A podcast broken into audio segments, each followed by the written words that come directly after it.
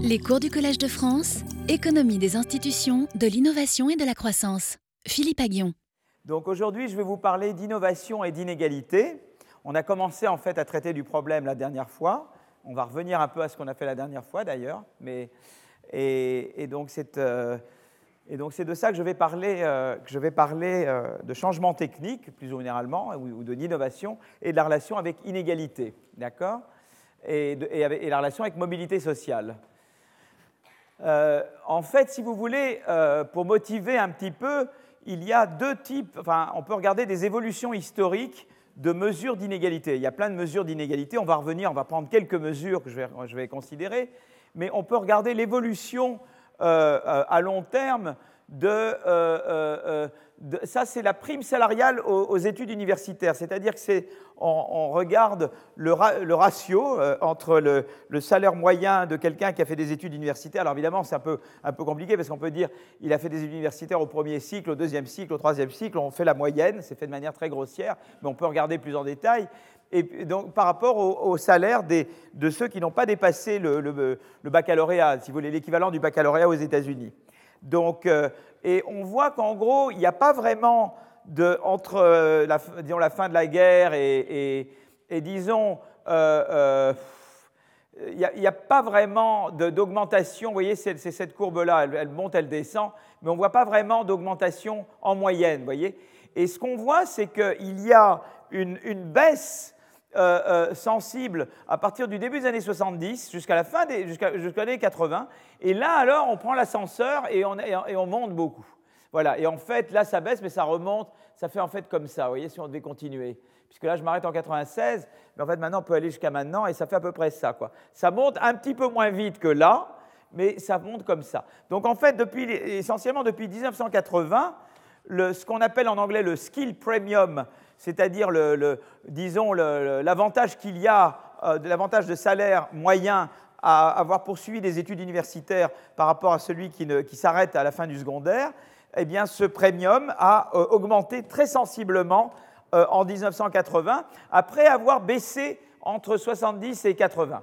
Donc ça, c'est intéressant, et c'est d'autant plus intéressant que si on regarde l'offre relative de travail qualifié, c'est-à-dire l'offre relative de, force de travail au niveau d'études universitaires par rapport à l'offre de travail de personnes qui n'ont suivi que des études jusqu'au secondaire, on voit que l'offre a augmenté. Donc vous voyez, ce qui est assez curieux, c'est que en fait, euh, on devrait un raisonnement très, primitif, s'il devrait dire, tiens, mais là, euh, comme l'offre relative de travailleurs ayant suivi des études universitaires a augmenté, la, rareté de ces travailleurs a baissé, et donc, comme la, rareté de ces travailleurs a baissé, normalement, le premium devrait baisser, vous voyez, puisque le premium, il traduit quand même une rareté.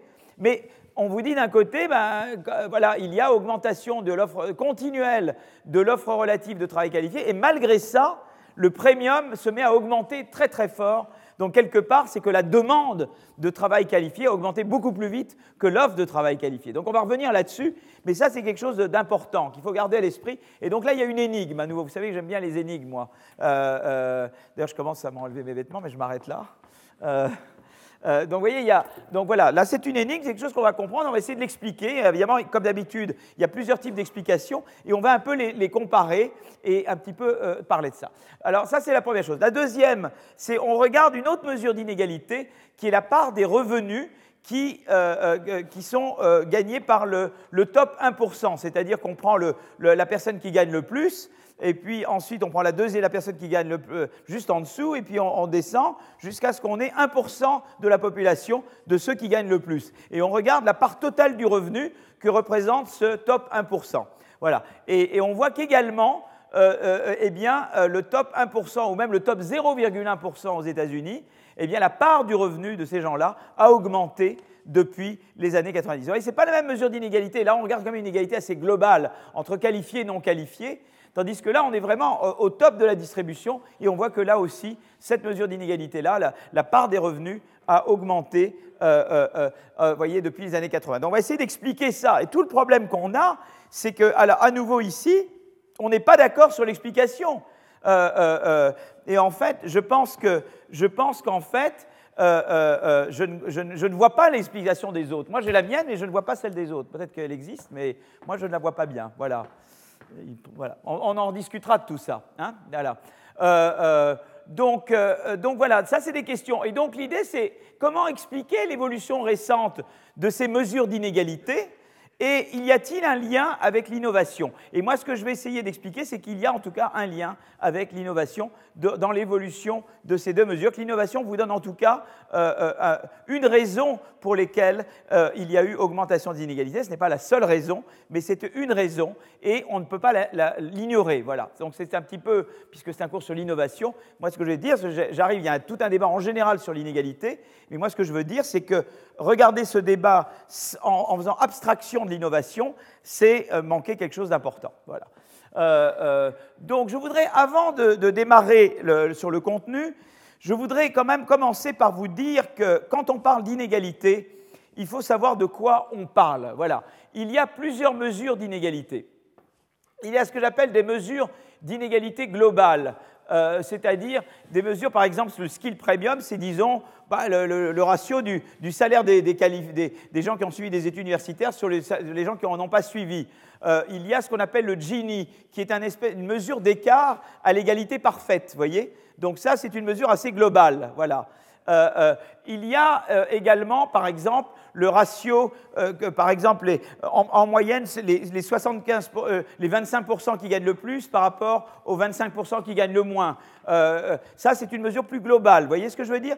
Par rapport au top 1%, qui lui est une mesure quand même tout en haut de la distribution. Vous voyez, donc il faut savoir de quelle inégalité on parle. Est-ce que vous parlez de, de mesure globale d'inégalité ou est-ce que vous parlez de, disons, d'une mesure top 1% ou top 0,1% Et ce n'est pas la même chose. Et, très souvent, vous voyez dans les journaux, on dit l'inégalité, il faut savoir de quelle inégalité on parle.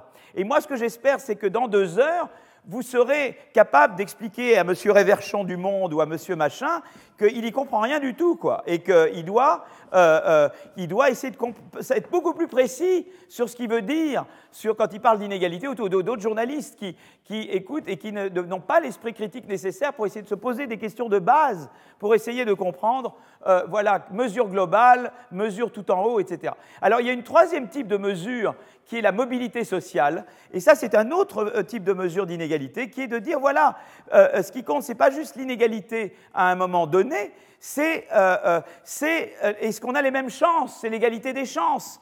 C'est est-ce que mes chances d'y arriver vont dépendre ou non de mes origines sociales? On a commencé à en parler la dernière fois. c'est est-ce que mes revenus vont être très corrélés avec les revenus de mes parents? Euh, euh, euh, est-ce que, mes revenus quand j'aurai 50 ans ont beaucoup à voir avec mes revenus quand j'en ai 20 Vous voyez ce que je veux dire? Ça, c'est des mesures de mobilité. Et, et donc, ça, c'est une autre mesure d'inégalité. C'est-à-dire que quand j'ai de la mobilité, et finalement, pour beaucoup de gens, on dit ce qui compte, c'est que tout le monde ait une chance d'y arriver, que tout le monde puisse rebondir. Et peut-être qu'on n'est pas égaux à, à un moment donné, si on prend une photographie, mais ce qui compte, c'est de savoir d'une manière dynamique. Donc moi, je vais regarder un peu toutes ces mesures-là, d'accord? Et en tout cas, je, voilà. Donc, euh, euh, donc je, je, commence par regarder, euh, y a, voilà, enfin, c'est vraiment quelque chose de très grossier que j'avais montré l'an dernier, que je vais remontrer cette année, c'est une relation qu'il y a entre inégalité de revenus euh, euh, au sens large, la mesure Gini, j'ai pris là, où on peut prendre des mesures plus, autres mesures globales, et la mobilité sociale. Et alors quand je vais dans l'axe des Y, c'est euh, en général moins de mobilité. Là, là c'est ce que je mesure là, c'est moins. Quand je monte, c'est que j'ai moins de mobilité, c'est-à-dire que le, revenu des enfants dépend plus des revenus des parents. Voilà. On, on, utilise le mot élasticité, qui est un mot de jargon épouvantable. Et enfin, enfin voilà. Et donc en fait, euh, euh, euh, on voit qu'il y a une corrélation si on met les pays, vous voyez, différents pays. Alors vous allez, ici, vous avez des pays où, la, mesure globale d'inégalité est assez faible et où la mobilité est assez large. Ben, vous trouvez la Suède, la Finlande, la, Norvège, le Danemark. Vous trouvez à peu près les pays auxquels vous vous attendez. Hein. ensuite, vous allez trouver les pays les pays rénants, j'ai pas mis j'ai mis l'Allemagne là, mais vous auriez tout près les Pays-Bas. Vous voyez, les pays rénants sont juste après. Peut-être que j'ai tort sur les pays rénants, mais je, serais, parierais que les pays rénants sont là. Le Canada est assez proche en fait des pays rénants. Le Canada est assez. Ce qui est très surprenant, c'est que nous, nous on est mal placés là. Vous voyez, on a, là on a une faible mobilité et on a un niveau d'inégalité de Gini assez, assez large. Ce qui est assez curieux puisque nous avons un système avec beaucoup d'impôts et on aurait pu penser que l'impôt aurait réussi à corriger. mais en fait, on est quand, même, en haut. Mais évidemment, il y a pire que nous, il y a les États-Unis et, le Royaume-Uni et euh, voilà, qui eux sont beaucoup plus loin. Puis alors le Brésil, on parle là. Euh, après, il y a d'autres pays. La Russie d'aujourd'hui, à mon avis, elle est complètement partie. Voilà. Euh, donc voilà. Et c'est assez intéressant parce qu'on a cette courbe, on a cette espèce de relation, si vous voulez, qu'on appelle la, la, courbe de Gatsby le Magnifique. Voilà. Pourquoi on l'appelle comme ça? Ça s'appelle la courbe de Gatsby le Magnifique. Ne demandez pas. Je ne, voilà, je ne sais pas pourquoi. Je devrais savoir, mais je ne sais pas. Alors on pourrait dire, mais ça c'est vraiment, c'est pas joli, vous mettez des pays, c'est vraiment, les pays peuvent avoir des raisons qui tiennent à, ce qu'ils sont, d'être là où ils sont, qui n'ont rien qui ont très peu à voir avec la relation entre mobilité sociale et inégalité. Alors ce que je peux vous montrer maintenant, c'est euh, euh, une relation entre mobilité sociale et inégalité, ici mesurée par le ratio de ce que gagnent les 25% les plus riches et par rapport aux 25% les plus pauvres. Mais j'aurais pu prendre une mesure plus large, les 40% les plus riches et les, 40% les plus pauvres. Euh, euh, et, là, je mesure la mobilité sociale dans, le sens de l'axe vertical. Et, là, c'est une étude qui est faite sur données euh, locales américaines. C'est-à-dire, il y a des, des co-auteurs qui s'appellent Chetty, Raj Chetty, qui, était à Harvard et qui maintenant est à Stanford, et des co-auteurs à lui, Saez en fait partie de cette équipe. Et eux, ils ont regardé la mobilité sociale, mais en découpant les États-Unis en, localité, c'est-à-dire en municipalité. Donc ils ont un niveau très très fin. Donc ils ont plein plein plein d'observations et ils peuvent regarder, ils, regardent chaque municipalité entre 96 et 2000, ils, prennent les parents et après ils peuvent lier ça aux enfants et ils peuvent regarder le, revenu des enfants quand les enfants ont 30 ans. Donc au début, ils regardent le revenu des parents quand les enfants ont 15 ans. Et puis après, ils, suivent les enfants, et quand ils ont 25 ans, ils regardent le revenu des enfants. Et c'est comme ça qu'ils voient si le revenu des parents, des enfants et des parents est très relié, il y a peu de mobilité. Si le revenu des parents et des enfants est très corrélé et, peu corrélé, il y a beaucoup de mobilité. D'accord? Et ils montrent en fait que, pareil, ils réobtiennent la courbe de, de, Gatsby le magnifique, c'est-à-dire quand le plus, dans les endroits où il y a plus de mobilité vers le haut, hein, on a plus de chances euh, d'avoir un haut revenu quand les parents ont un bas revenu, eh bien, dans ces endroits-là, c'est les endroits dans lesquels il y a moins d'inégalités au sens large. Donc ça, c'est très intéressant parce qu'on réobtient la courbe de Gatsby magnifique, ils réobtiennent ça, c'est des corrélations, hein, pas des, euh, mais c'est très intéressant, à un niveau beaucoup plus fin, avec beaucoup plus d'observations, et donc évidemment d'un point de vue économétrique, c'est quand même beaucoup plus satisfaisant, et puis c'est un pays homogène, on peut dire, avant on pouvait dire la Suède est très différente d'un autre pays, mais là on est quand même aux États-Unis, euh, euh, et, c'est quand même un pays beaucoup plus homogène où ces, considérations disparaissent en partie. Donc ça c'est très intéressant. Mais alors là où je vais revenir à mon point, c'est que maintenant je vais vous montrer ici la même chose, mais au lieu d'avoir le, le ratio des 25% les plus riches sur les 25% les plus pauvres ou des 40% les plus riches sur les 40%, je regarde la part de revenus euh, touchés par le top 1%. Et, ce qu'on voit, c'est qu'il y a euh, une relation positive entre, et là c'est très intéressant, c'est très surprenant, c'est que là j'ai le contraire d'une courbe de, de le Magnifique. C'est-à-dire les endroits aux États-Unis où il y a le plus de mobilité sociale, c'est les endroits également où la part du top 1% est la plus élevée. Alors il n'y a pas de causalité, mais c'est très intéressant qu'il y a cette, chose. Ça vous montre bien que ce n'est pas la même chose la part du top 1% et des mesures plus globales d'inégalité. Elles sont reliées à la mobilité sociale différemment. Et par exemple, typiquement, la Californie, le Massachusetts, le Connecticut, ça, c'est des endroits où il y a beaucoup d'innovation. En fait, beaucoup, eh bien, c'est des endroits où vous allez avoir beaucoup de mobilité sociale et également euh, euh, moins, euh, et une part du top 1% qui est plus grande. Et on va comprendre pourquoi dans un moment. alors que la Louisiane et les, États qui étaient avant esclavagistes ou les États du Sud ont tendance à avoir moins de mobilité, mais également comme ils sont moins innovants, on va voir, la part du top 1% est, moins grande. Vous voyez, c'est intéressant, c'est plutôt assez paradoxal, mais là, on voit que si on regarde la relation entre mobilité et part du top 1%, on ne retrouve plus l'équivalent de la courbe de, Gatsby le magnifique. Voilà. Donc c'est simplement pour vous dire, euh, euh, quand vous parlez d'inégalité, si quelqu'un vous parle d'inégalité, tout de suite vous l'interrompez et vous dites, mon coco, de quelle inégalité tu parles quoi? Tu vois euh, Soyons précis, de quoi parles-tu D'accord? Voilà. Donc je crois que c'est très important. Il ne faut pas que j'oublie, parce que quand il y aura l'interruption, j'aimerais vous parler du prix Nobel d'hier. Ça vous embête pas? D'accord. Parce qu'en fait, je n'y suis pas pour rien. Bon, je vous dirai tout ça après. Bon. Euh, je vous raconterai tout ça après. Tout ça est filmé, hein, c'est terrible. Bon, alors, euh, euh, bon. Alors, je, euh, alors euh, le plan de, de, ma présentation va être en trois parties. En fait, il y en aura une quatrième qui sera un peu une conclusion, que je ne mets pas là, parce que sinon je vais vous décourager si je mets trop de parties. Je vais commencer par regarder l'augmentation du skill premium. C'est-à-dire que je vais d'abord regarder cette courbe. Je vais d'abord expliquer cette énigme-là. D'accord? Ça, ça va être la première partie du cours. D'accord? Et puis, alors après, je vais euh, parler de, Je vais essayer de voir si l'innovation explique cette évolution-là. Vous voyez je, je m'intéresse. Et je vais voir le lien avec l'innovation de ça. D'accord? Euh, euh, donc ça, ça va être la deuxième partie. Et je vais aussi montrer que l'innovation est reliée à la mobilité sociale. Euh, donc ça, c'est ce que je vais montrer. Et alors la troisième partie, je vais regarder la relation. en fait, il y a eu une augmentation d'inégalités, non seulement entre, euh, si on peut regarder à l'intérieur, si vous voulez, on peut regarder les inégalités de salaire au sein d'une entreprise. On peut introduire l'entreprise dans l'analyse. Et on peut dire, voilà, au sein des entreprises, il y a pu avoir une augmentation des inégalités mais il y a aussi une augmentation des inégalités entre entreprises. Et en fait, il y a eu une étude récente par Bloom et co-auteurs qui ont montré que c'est surtout entre entreprises que les inégalités de salaire ont augmenté. Les entreprises qui payent en moyenne mieux que d'autres. Et, plus, de plus en plus. On va montrer que c'est lié à l'innovation. Voilà. Et, eux ont montré que l'augmentation des inégalités de salaire était davantage entre entreprises qu'au sein d'une entreprise. Mais nous, ce que nous faisons, et là c'est vraiment une recherche que nous sommes en train de faire, donc là c'est même encore dans le four, c'est même pas sorti du four, si vous allez prendre les feuilles, vous brûlez là, euh, euh, euh, on montre que c'est lié à l'innovation. Voilà. Et on va avoir une autre énigme dans cette énigme, d'accord? Donc on passe toujours avec des énigmes ici, hein, c'est comme ça qu'on fonctionne. Voilà. alors je commence par la première partie. je veux comprendre l'augmentation du skill premium. En fait, ce qu'on veut comprendre, c'est deux choses. Pourquoi le skill premium s'est mis à dégringoler entre 70 et 79 aux États-Unis? Et pourquoi tout d'un coup on a pris l'ascenseur et on est monté beaucoup plus haut et on est comme ça maintenant? C'est ça que je veux essayer de comprendre. D'accord? Alors en fait, euh, euh, euh, il y a, la, chose, si vous voulez, donc, l'énigme, c'est pourquoi le ratio entre salaire des diplômés universitaires et salaire de ceux qui n'ont fait que des études secondaires a augmenté, alors que l'offre de travail qualifié relativement au travail non qualifié a également augmenté. On aurait pu, voilà, comment est-ce possible?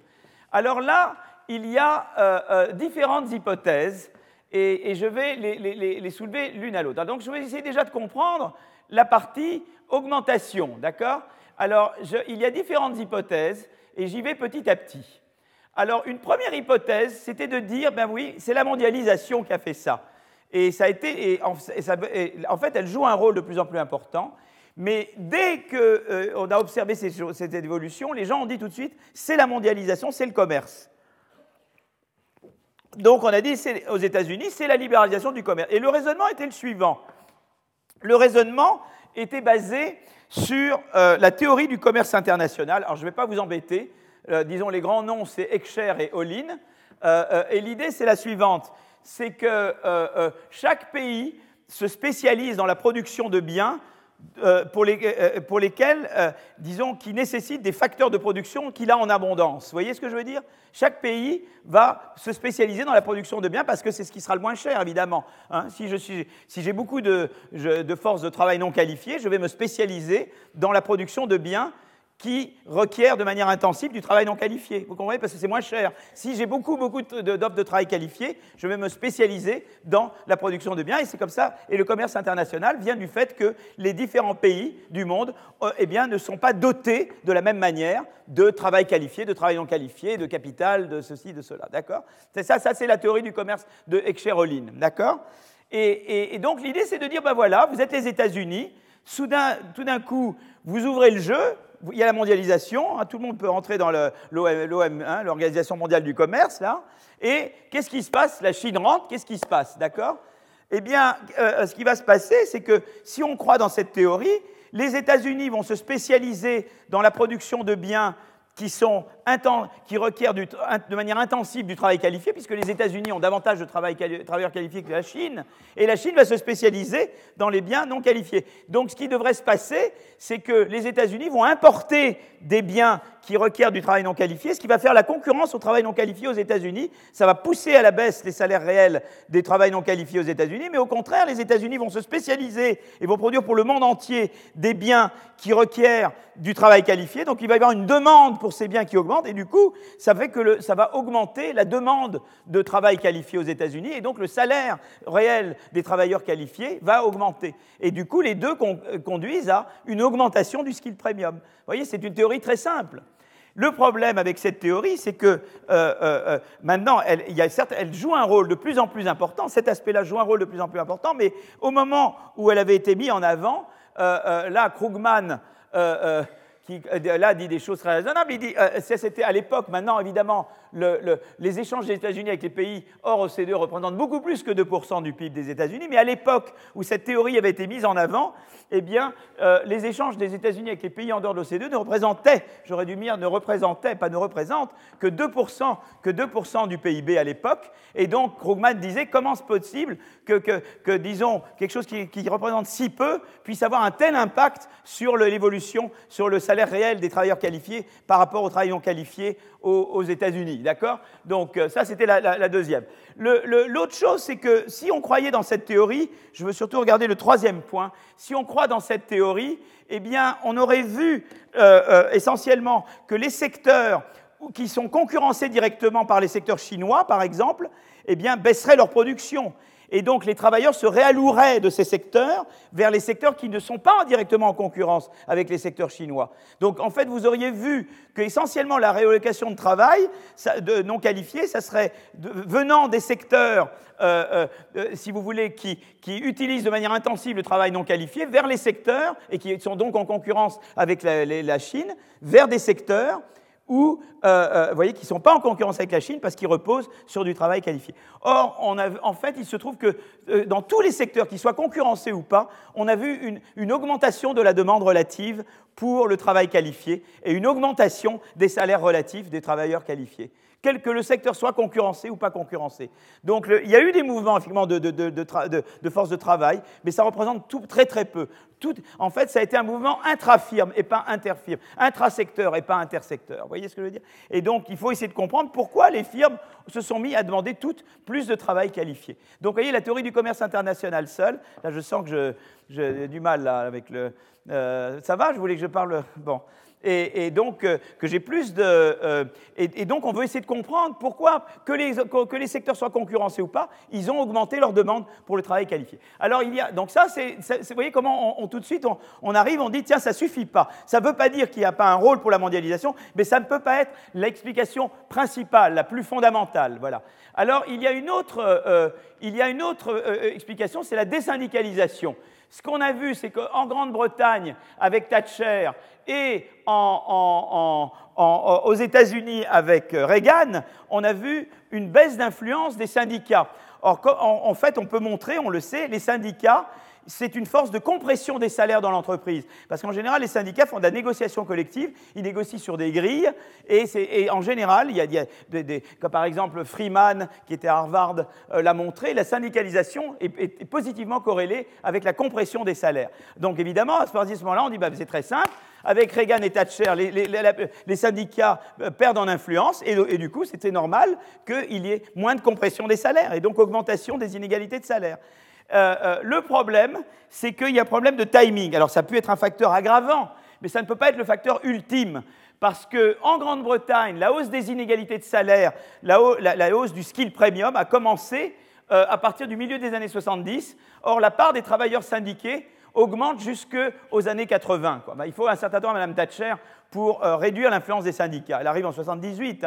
Euh, voilà. Donc il y a un problème de timing. Ça ne peut pas être ça, puisque déjà on voit l'augmentation du, skill premium avant que débute la désyndicalisation en, Grande-Bretagne. Et aux États-Unis, c'est le contraire. Vous avez la désyndicalisation dès, les années 50.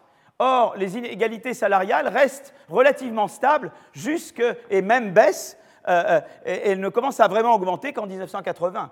Donc vous comprenez, ça ne peut pas être, ça ne veut pas dire qu'il n'y ait pas un facteur aggravant, que, la désyndication ne soit pas un facteur qui, augmente euh, l'inégalité de salaire, mais ça ne peut pas être la raison première. Alors la, troisième explication, c'est le progrès technique biaisé vers la qualification. C'est-à-dire qu'en fait, qu'est-ce qui s'est passé?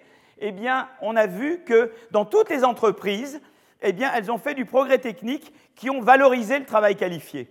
En gros, qu'est-ce qu'ils ont fait? Eh bien, Ils ont introduit des ordinateurs et ils ont, sont mis à dépenser en RD.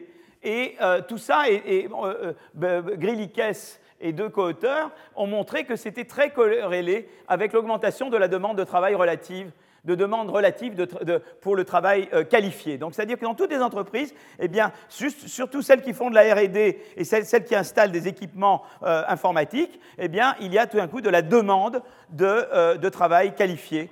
Et partout, il y a eu ce besoin-là, d'accord?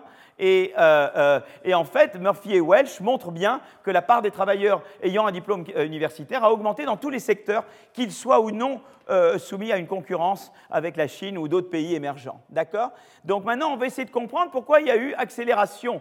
Et, là, il y a euh, différents types d'explications. Alors maintenant, moi, je vais revenir à, ma, à, ma, voyez, à mon énigme. Et je veux comprendre à la fois ça et ça. Alors là, on peut dire, ben, il y a eu un phénomène aux États-Unis. Qu'est-ce qui s'est passé d'abord en 70 si vous étiez moins nombreux, j'aurais demandé que les gens répondent et jouer au jeu des devinettes, mais quand on est 400, c'est un petit peu difficile de faire le jeu des devinettes. Donc je vais faire comme si je, vais le faire fictivement. Qu'est-ce qui s'est passé en 1970 Il y a l'arrivée des enfants du baby-boom. Vous voyez, il y a le baby-boom en 45, et ces gens-là, ils ont 25 ans en 70, en 71, ils arrivent sur le marché du travail, et en fait, ils sont en général plus qualifiés. Pourquoi sont-ils plus qualifiés que les générations précédentes? Eh bien, parce que d'abord, euh, euh, aux États-Unis, euh, les vétérans, on a dit, voilà, pour récompenser ceux qui ont fait la guerre, on va offrir l'éducation gratuite à leurs enfants. Donc il y a eu un mouvement de scolarisation des enfants du... voilà, ça, ça joue un rôle très important. Il y a le fait aussi que quand on est en guerre, on tend à être plus socialisé. Vous voyez, la guerre hein, est un effet, on devient presque une économie soviétique en période de guerre. Vous voyez, tout le monde là, et ça devient, voilà, c'est un élément où on dit l'éducation, etc. En tout cas, ça pousse au service public beaucoup. En tout cas, c'est très intéressant. Cette génération de euh, baby boom est plus qualifiée que leurs prédécesseurs. Ils arrivent en masse sur le marché du travail. Donc évidemment, l'effet immédiat, c'est de réduire la rareté du travail qualifié. Et donc, ce n'est pas surprenant que le skill premium se mette à baisser initialement. Mais ce qui est plus surprenant, c'est pourquoi il se met à augmenter à partir de l'année 80. Et là, il y a deux types d'explications que je voudrais avancer.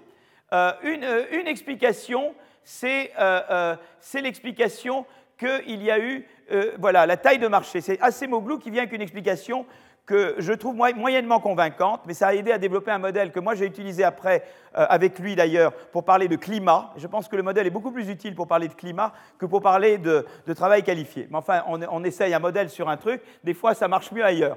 L'histoire d'Acemoglu était la suivante, c'est de dire, voilà, vous avez l'arrivée du baby-boom, vous avez tous ces travailleurs qualifiés. Du coup, ça va influencer la direction du progrès technique. C'est-à-dire que si moi je dois créer une nouvelle machine, comme je sais que j'ai tous ces travailleurs qualifiés, j'ai le choix entre innover sur des machines qui travaillent avec des travailleurs qualifiés ou sur des machines qui opèrent avec des travailleurs non qualifiés. Je vais innover dans des, machines qui, opèrent avec des travailleurs qualifiés parce que la demande de telle machine va être plus grande, puisque, puisque j'ai un marché qui grandit plus de ce côté-là. C'est l'effet de taille de marché, d'accord?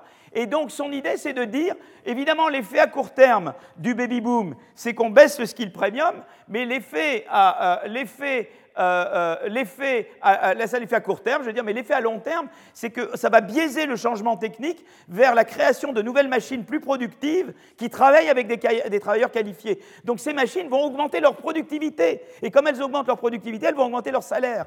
Et c'est ça qui cause l'augmentation ultérieure euh, du salaire relatif des, travailleurs qualifiés. Cet effet d'innovation induite, dirigé vers le travail qualifié, l'emporte sur l'effet de, rareté initiale. Voilà. Ça, c'est l'explication d'Acemoglu. Euh, euh, il y a une autre explication que moi j'aime bien, qui est à ma préférence, c'est l'explication en termes de vagues technologiques. Alors, qu'est-ce que c'est qu'une vague technologique? Eh bien, des vagues technologiques, c'est des technologies qu'on appelle générique, qui se diffuse à l'ensemble de l'économie. Par exemple, la machine à vapeur a été une, euh, vague technologique, puisque tout le monde a utilisé des machines à vapeur, d'accord?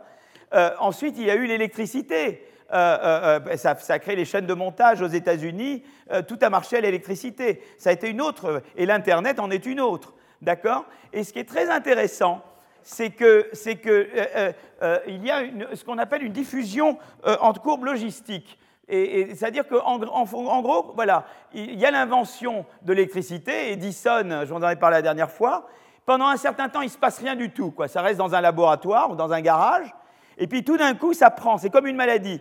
Et alors, vous voyez, ça, s'accélère là. Vous voyez la diffusion. Ça, c'est la part électrique des, chevaux vapeur. Donc, c'est vraiment, ça, mesure le, taux de diffusion. Il y a de plus en plus de secteurs vont adopter euh, euh, euh, l'électricité. De plus en plus de, chevaux vapeur vont, se mettre à l'électricité, vont être générés par l'électricité. Et après, ça fait comme ça, vous voyez. Donc, vous avez vraiment une technologie générique. Si je pouvais la plus généralement la dessiner, mais j'ai pas de craie là. Est-ce que j'ai de la craie? J'ai de la craie? Non, j'ai pas de craie. Est-ce que j'ai pas de J'ai de la craie?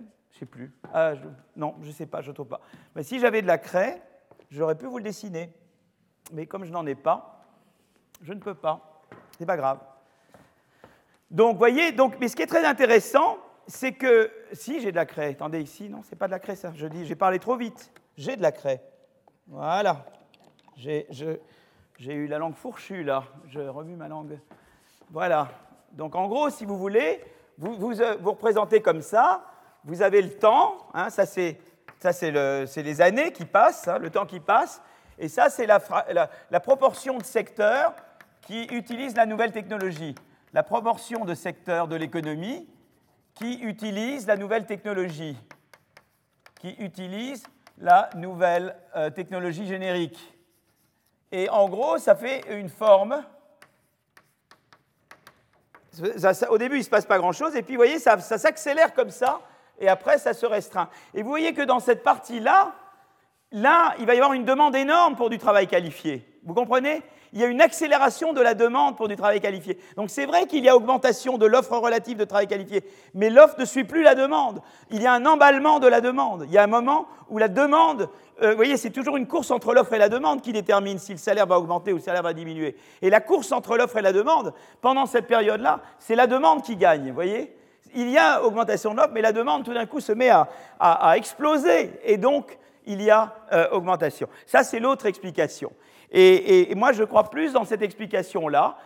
Peut-être il y a une complémentarité entre les deux, euh, euh, mais disons le problème d'Acemoglu, c'est que lui, avec son effet de, taille de marché de, baby boom, par exemple, il y avait eu un exemple au début du XXe siècle où il y a eu une augmentation de l'offre qualifiée de travail et ça n'a pas conduit à une augmentation ultérieure du skill premium. C'était ce qu'on appelle euh, le mouvement de, l'éducation secondaire aux États-Unis. Dans les années 20, il y a eu un, gros mouvement pour que tout le monde aille, passe de juste l'école primaire et aille dans l'école secondaire. Ça a été un mouvement qui a très rapidement augmenté la qualification des travailleurs. Et elle n'a pas été suivie disons, de l'augmentation du skill premium. Il n'y a pas eu de, changement technique biaisé vers le, travail qualifié comme je, l'ai décrit tout à l'heure. Donc, alors peut-être on peut dire ça s'est passé cette fois-ci et pas la fois d'avant. Il faut alors à ce moment-là expliquer pourquoi ça ne s'est pas passé la fois d'avant.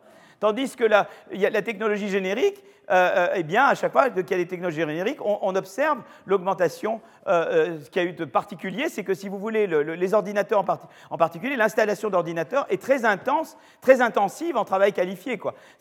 Installer, pour, pour euh, informatiser un secteur, on a besoin de beaucoup de travail qualifié, peut-être beaucoup plus que, pour, que quand il y avait l'électricité. Vous voyez ce que je veux dire? Et donc, ça peut expliquer pourquoi on a eu cette augmentation. Il y a eu beaucoup plus que pour les technologies précédentes, euh, précédentes euh, disons, une demande relative pour le travail qualifié qui a explosé pendant la phase, euh, la phase accélérée de la diffusion de la technologie quand il s'agit des ordinateurs quand par rapport à, l'électricité ou la machine à vapeur. Donc voilà, là, en, tout cas, le débat est là sur ça. Mais vous voyez, c'est lié à l'innovation en tout cas. L'explication quand même très probante, c'est qu'il y a accélération, disons, de, l'augmentation du skill premium et que ça a à voir d'une manière ou d'une autre, qu'on prenne l'explication d'Acemoglu ou celle en termes de, technologie générique, ça a à voir avec l'innovation. Et, donc, euh, voilà, et ça permet beaucoup. Alors, ça ne veut pas dire qu'il n'y a pas aussi un rôle pour la libéralisation du commerce et pour la désyndicalisation, mais il semble que l'idée maintenant, c'est que c'est des rôles, euh, disons, qui sont euh, amplificateurs, mais pas les rôles pas fondamentaux pour expliquer cette, voilà. Voilà un peu où en où en est le débat sur l'augmentation d'essayer de, comprendre d'où vient euh, l'évolution des inégalités, des inégalités au sens large. Voilà, un petit peu, voilà la, voilà la vision. Et que c'est surtout de plus en plus ce travail, parce qu'aussi il y a un autre aspect, c'est que beaucoup de gens pensent que c'est le capital et le travail. Maintenant, l'inégalité est de plus en plus entre travailleurs, entre salaires de gens qualifiés et salaires de gens moins qualifiés.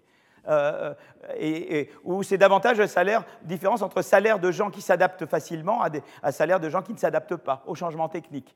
Donc, euh, alors ce qui est très intéressant avec le changement technique aussi, c'est qu'il y a non seulement une augmentation, ce qu'on a observé, c'est pas seulement une augmentation des inégalités de salaire entre gens qualifiés et non qualifiés, mais on a aussi, on a aussi observé qu'au sein d'une même qualification, les inégalités de salaire augmentaient.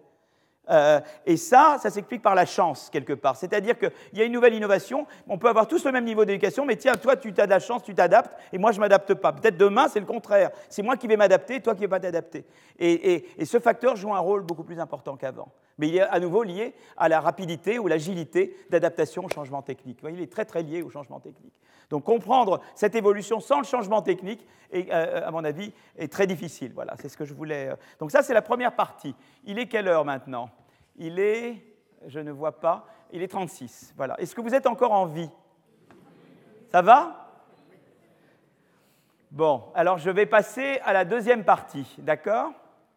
Alors je vais passer à la deuxième partie où je parle maintenant des inégalités au sens large.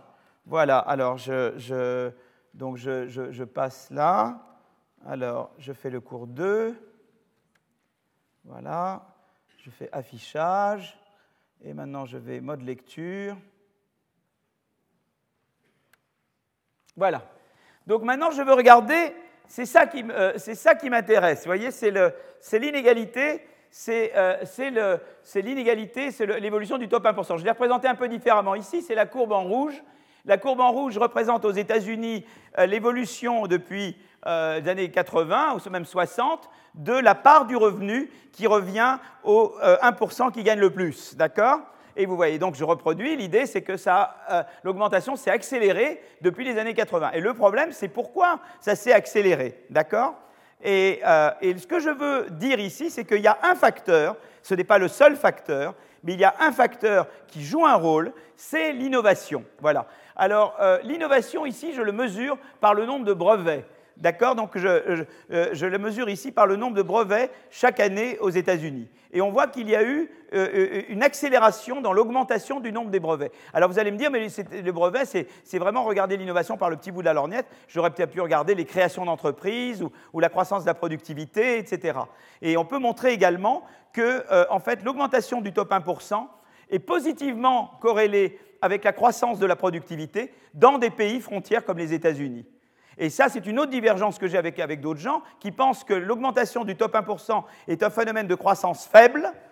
Euh, R-G, plus R-G est grand, c'est-à-dire plus G est petit, plus vous avez ça. Et moi, je pense que c'est un phénomène de croissance forte. C'est-à-dire plus vous avez de la croissance par l'innovation, plus vous avez de l'augmentation de l'inégalité au top de la distribution. cette... Mais je vais euh, euh, argumenter mon cas, ça c'est ce que je propose, et je vais essayer de prouver mon cas. D'accord? Je suis devant un tribunal et je dois vous convaincre. Voilà. Avec ce que je peux. Et en économie, c'est jamais parfait ce qu'on a. Hein. Donc je vais essayer de vous convaincre. Pour le moment, ça ne convainc rien, parce que ce que je vous ai montré, c'est deux courbes, et elles, évoluent de la même manière, mais ça peut être tout à fait une coïncidence. D'accord? Ça ne dit rien sur rien, d'accord? Mais ça vous met le. Ce que ça fait, ce genre de choses, c'est que ça vous, met la puce à l'oreille. Vous dites, ouh là là, il y a peut-être quelque chose à regarder. Hein Donc allons regarder. Donc, question, existe-t-il un effet causal de l'innovation sur les inégalités de très haut revenu hein, Du top 1%, du top 0,1% 1. 2. Si c'est le cas, est-ce que l'innovation diffère d'autres sources d'inégalités euh, en haut de la distribution des revenus? Il y a peut-être certainement d'autres sources et, quelles sont-elles et en quoi elles diffèrent de l'innovation et pourquoi c'est important de savoir que l'innovation est une source différente des autres, d'accord? Et puis troisièmement, est-ce que l'innovation améliore ou réduit la mobilité sociale Puisque finalement, moi je m'intéresse à la croissance et à la mobilité sociale avant tout.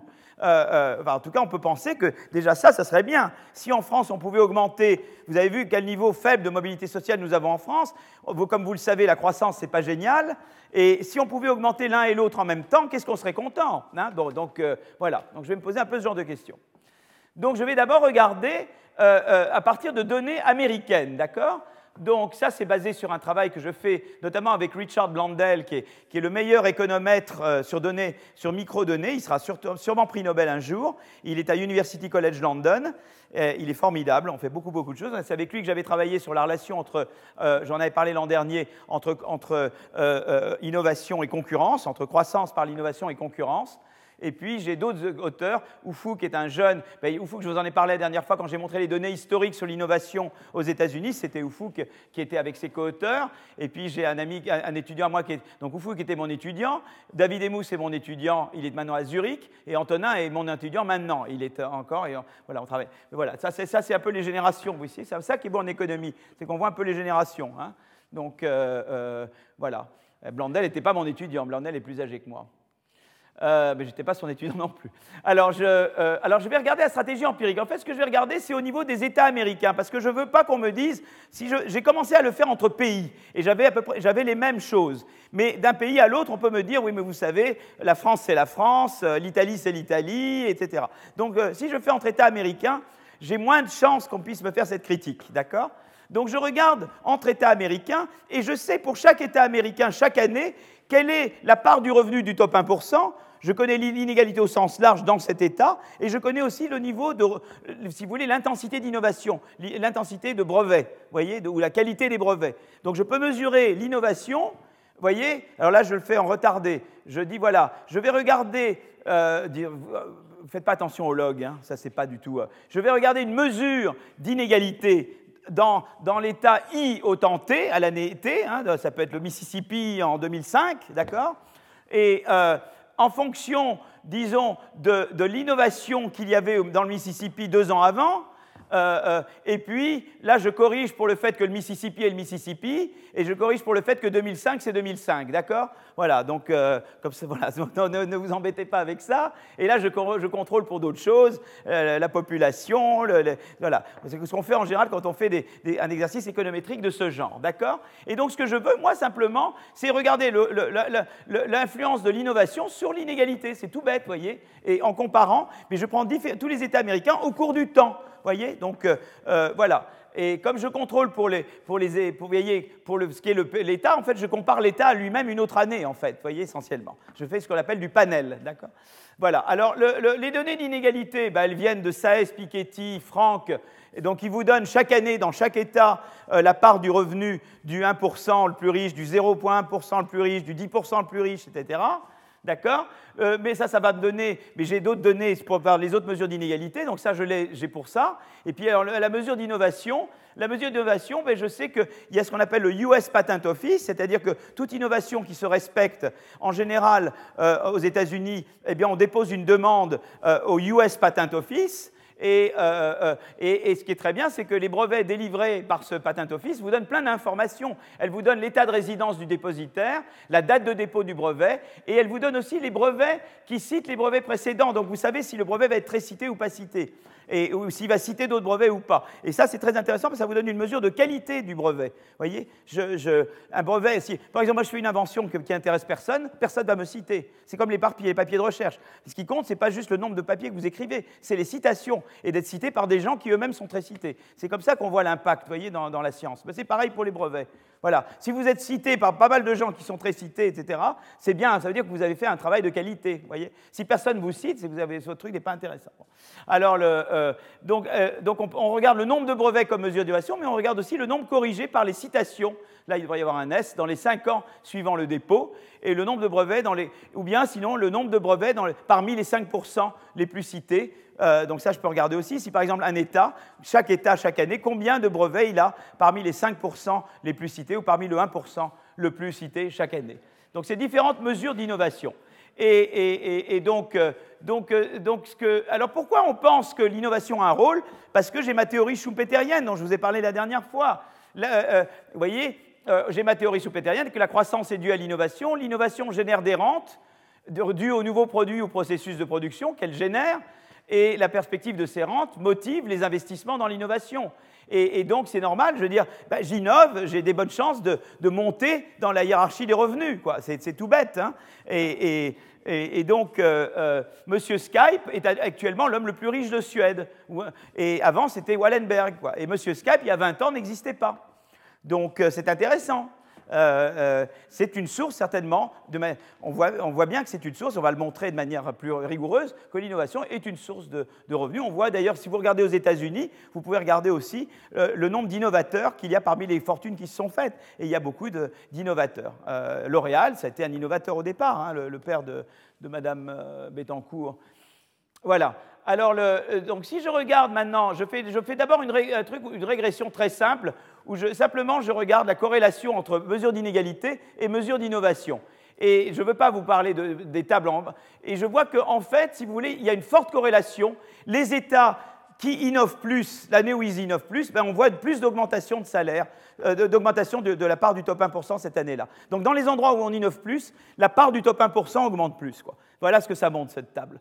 Euh, donc il y a une corrélation. Maintenant, on pourrait dire ça peut être une coïncidence. Il peut y avoir peut-être un facteur qui détermine à la fois qu'il va y avoir plus d'innovation et qu'il va y avoir une augmentation des inégalités plus fortes.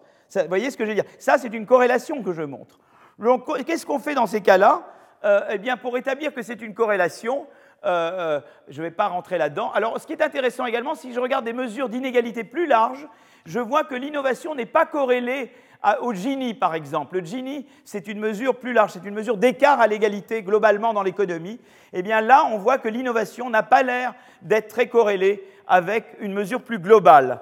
Et la raison que je pense, moi, c'est parce que l'innovation, elle a deux effets contraires sur l'inégalité globale. D'un côté, elle augmente l'inégalité au top, mais de l'autre côté, l'innovation augmente la mobilité sociale. Or, on sait que l'inégalité sociale a tendance à être, par le, Gatsby le magnifique, corrélée négativement à l'inégalité globale. Donc vous avez ces deux forces qui s'annulent quelque part. Et c'est pour ça que l'innovation, en fait, n'a pas vraiment d'effet sur l'inégalité globale. C'est intéressant. Donc c'est quand même une chose intéressante, l'innovation. C'est vrai que ça augmente l'inégalité en haut, mais ça n'a on va voir tout à l'heure que ça augmente la mobilité sociale et, que ça n'affecte pas l'inégalité au sens large. Donc c'est intéressant. Hein. Euh, euh, alors là, ce qu'on fait, c'est qu'on on, va passer aux instruments. Alors je ne veux pas rentrer dans le détail des instruments. Quand vous ne savez, vous avez pour le moment une corrélation. Mais pour savoir si c'est vraiment une causalité, vous cherchez une source indépendante de variation du terme à droite. Vous voyez, vous avez votre, votre euh, régression, et vous cherchez une source indépendante de variation de l'innovation qui, soit, qui n'ait d'effet sur l'inégalité que parce que l'innovation affecte l'inégalité. Vous voyez ce que je veux dire? Vous cherchez une source indépendante de, qui varie l'innovation. Alors là, il y en a une, c'est la, euh, la politique qui vous le donne. C'est qu'aux États-Unis, vous avez au Sénat et à la Chambre des représentants ce qu'on appelle des appropriation committees. Vous avez des comités qui répartissent de l'argent fédéral entre les États. Mais elles ne vont pas le répartir également elles vont à des projets. Mais en général, ce qui se passe, c'est que si j'ai un sénateur de l'Alabama qui devient, qui rentre dans ce comité, eh à tous les coups, les subventions vers l'Alabama vont augmenter. Pourquoi? Parce que ce monsieur, il veut être réélu sénateur dans l'Alabama. Et donc, il va favoriser son État. Alors, qu'est-ce qui fait qu'on devient ou qu'on ne devient pas? C'est un processus très compliqué aux États-Unis. Il y a les morts. S'il y a des il faut qu'il une répartition régionale des membres des comités. Et en général, quand il y a un mort du côté d'Alabama, du Mississippi, il va être remplacé par quelqu'un de cette région-là ou du même parti. Voyez, et, disons que le, fait que les gens meurent ou pas, c'est assez exogène. Voilà, c'est quelque chose de. Et c'est ça qui fait qu'on est remplacé. Mais on voit que dès que quelqu'un rentre dans le Prohibition Committee, tout d'un coup, ça favorise les dépenses de recherche et d'éducation vont augmenter dans cet État. Et ça, ça va augmenter l'innovation. C'est une source indépendante d'augmentation de l'innovation. Et donc on montre que cet instrument marche bien. C'est-à-dire que j'ai une source de variation et je montre que ce que je fais, c'est que j'instrumente mon innovation par ce changement exogène et je montre que ça a un effet sur l'inégalité de revenus parce que ça a un effet sur l'innovation. Voilà. Et du coup, je montre qu'il y a une causalité. sinon, je n'avais qu'une corrélation. Et on montre effectivement qu'il y a une causalité de l'innovation vers l'inégalité de revenus. Euh, en haut de la distribution. Et donc ça, c'est très intéressant. Euh, on montre même que quand on, tient compte de, cette, de, cet instrument, eh bien, euh, les, coefficients augmentent. C'est-à-dire qu'il y avait probablement une raison, une corrélation par hasard qui allait dans le sens contraire. voilà, je ne vais pas rentrer dans, dans le détail, mais voilà. Donc c'est très intéressant parce que maintenant, on a une conviction que c'est une relation causale de l'innovation vers l'augmentation des inégalités. Donc ça, c'est très intéressant. Et on peut représenter, vous voyez, c'est très intéressant parce que je peux représenter l'évolution. Je peux représenter, voyez, euh, l'évolution, euh, comment euh, le, top 1%, la part du revenu du top 1% change quand je passe de moins innovant à plus innovant. Donc là, je place différents états à différentes années. Tu peux avoir le même état là une année, là une année, ou qui retombe là. Vous voyez, il y a des années où on est très innovant, des années où on est moins innovant. Donc ça, c'est des étapes. Chaque année, un état chaque année est un point de ce côté-là. Et on voit que plus on est innovant, plus un état est innovant, eh bien, plus euh, la part du top 1% dans cet état est élevée. Alors que si vous regardez le lien entre le degré d'inventivité de l'état euh, et le, le, Gini euh, c'est-à-dire ça c'est la, la, distance à l'égalité parfaite quand on enlève le top 1%, le Gini 99, on voit qu'il n'y a aucun effet. Donc on voit à nouveau que, et là c'est vraiment avec l'instrument, on voit qu'il y a un effet causal de l'innovation vers l'inégalité en haut de la distribution, mais qu'il n'y a pas d'effet causal de euh, l'innovation sur l'inégalité au sens large. Donc ça c'est très intéressant. Alors après, ce qu'on peut regarder, c'est la mobilité sociale. Vous savez, je, vous ai dit tout à l'heure qu'il y avait l'étude de, l'étude qui regardait la mobilité sociale entre zones, communales aux États-Unis, d'accord? Et entre municipalités américaines. Et, donc, et là, donc on a différentes mesures. Par exemple, le P1,5, c'est la probabilité que l'enfant soit dans le, dans le, quintile supérieur de la distribution des revenus, dans les, dans les 20% qui gagnent le plus, si les parents sont dans le quintile minimal, c'est-à-dire dans les 20% qui gagnent le moins. Et où il y a différentes autres mesures de, mobilité, mais on voit qu'elles sont toutes euh, corrélées euh, ça, c'est la probabilité qu'on reste comme avant. Donc, ce n'est pas une mesure de mobilité, ça. On voit que toutes les mesures de mobilité-là sont positivement et significativement corrélées avec l'innovation. Et c'est très intéressant parce que l'innovation, en fait, eh bien, elle augmente la mobilité sociale. Et pourquoi elle augmente la mobilité sociale? Parce que l'innovation, elle est liée à ce qu'on appelle la destruction créatrice. Je vous en avais parlé la dernière fois. L'innovation, c'est le remplacement de l'ancien par le nouveau. C'est des nouveaux qui arrivent pour remplacer des anciens. Ben ça, c'est une force formidable de mobilité, de mobilité sociale. Vous voyez, ça, euh, euh, euh, et en fait, on peut le montrer de manière encore plus intéressante. On peut montrer que c'est l'innovation par ceux qui innovent seulement maintenant pour la première fois qui est corrélée avec la mobilité sociale. L'innovation de ceux qui innovent depuis longtemps, celle-là n'est pas très corrélée avec la mobilité sociale. C'est l'innovation des entrant innovators, de ceux qui commencent à innover maintenant. C'est vraiment les nouveaux entrants qui, créent la mobilité, voyez? Et tout ce qui empêche l'entrée réduit cette relation, voyez C'est-à-dire, donc, les barrières à l'entrée, c'est pas bon du tout, parce que ça réduit l'aptitude qu'a l'innovation de créer de la mobilité sociale. Donc voilà ce que. Donc c'est intéressant parce que ça vous dit que finalement, euh, euh, ça vous dit que finalement, euh, eh bien, l'innovation, elle, elle, a des qualités très intéressantes l'innovation, euh, elle, augmente l'inégalité en haut de la distribution, mais elle augmente la mobilité sociale et elle n'augmente pas euh, l'inégalité globalement. Voilà. donc ça, c'est une chose que... Alors on peut regarder aussi, on peut regarder d'autres... là, c'est toutes les mesures de qualité. J'avais regardé le nombre de brevets, mais je peux regarder aussi les citations euh, euh, ça c'est une mesure de qualité des brevets qui vient de l'OCDE. Donc que ce soit la quantité de brevets ou la qualité des brevets, euh, elle est corrélée avec, avec l'inégalité en haut de la distribution des revenus. Donc ça c'est quand même très intéressant. Et celle-ci, ça vous donne, ça c'est une autre mesure qui vous dit que c'est que l'innovation, là ici j'avais fait une régression de, disons, je regardais comment l'innovation il y a deux, deux ans euh, affecte l'inégalité aujourd'hui. Mais je peux autoriser l'innovation cette année, il y a un an, il y a deux ans, il y a trois ans, il y a quatre ans, il y a cinq ans, il y a six ans, il y a sept ans. Je peux tous les mettre. Et en fait, quand je les mets tous, eh bien, ceux qui sortent, c'est jusqu'à 4 ans. À partir de 5 ans, 6 ans, l'innovation, il y a longtemps, ne joue pas. Et ça, c'est très intéressant parce que l'innovation, qu'est-ce qui se passe avec l'innovation? C'est que comme il y a la destruction créatrice, essentiellement, vous innovez, mais à un moment donné, vous êtes imité. Et après, quelqu'un fait mieux que vous. Donc l'innovation, ça vous donne des rentes, mais temporairement. Voilà. Et on retrouve cette idée des rentes temporaires. C'est vrai que ça augmente la part du top 1%, l'innovation, mais temporairement. Alors que d'autres sources d'inégalité en haut de la distribution sont elles peut-être permanentes. Vous voyez ce que je veux dire Donc ça, c'est un peu, on est vraiment dans le, c'est vraiment la vision schumpeterienne de la relation entre croissance, entre innovation et inégalité en haut de la distribution des revenus. Ce que je veux dire maintenant, c'est la chose suivante. Donc, L'innovation, qu'est-ce qu'on dit? Ben, On sait qu'elle produit de la croissance, je vous l'ai montré la dernière fois, je vous ai montré sur les données historiques américaines la relation entre innovation et croissance.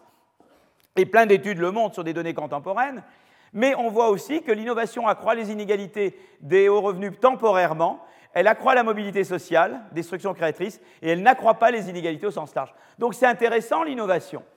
C'est quelque chose que je bien aimer, vous voyez Je ne devrais pas la décourager, quoi. Hein. c'est un cheval fougueux, mais c'est un cheval sympa quand même, vous voyez Il me donne des bonnes choses, vous voyez Voilà. Euh, maintenant, il y, a des, mauvais chevaux, voyez euh, des, mauvais, des, mauvais, euh, des mauvais, disons, facteurs d'inégalité de, revenus. Il y a le lobbying, par exemple, ou les barrières à l'entrée. Alors, on peut mesurer le lobbying aux États-Unis parce qu'on sait chaque secteur combien il dépense. Il y a eu des études très récentes qui montrent chaque année combien chaque secteur dépense pour, pour avoir des, des, faveurs gouvernementales. Et pourquoi tu veux avoir des faveurs gouvernementales? Pour empêcher l'entrée de nouveaux, évidemment. Hein tu veux, et donc, évidemment, il y a beaucoup de lobbying aux États-Unis. Par exemple, vous connaissez le lobbying sur le climat euh, une des raisons pour lesquelles les États-Unis ont tellement traîné les pieds, maintenant ça va mieux, mais euh, euh, avec le climat, c'est parce que le, eh bien, le consortium pétrolier était très très puissant aux États-Unis. avant, vous avez eu le tabac. Ça a pris des années, des années avant qu'on rende plus difficile de fumer dans les lieux publics aux États-Unis, parce qu'il y avait des campagnes et des, un lobbying d'enfer par, les, par les, producteurs de cigarettes. Donc je vais pas revenir. Donc si vous voulez en fait, le lobbying, on peut montrer que ça accroît aussi les inégalités des très hauts revenus. Si j'ai par exemple un monopole euh, et que eh ben, ça me donne une source de revenus, et là je parle toujours de Carlos Slim. Je pense qu'un jour il va me.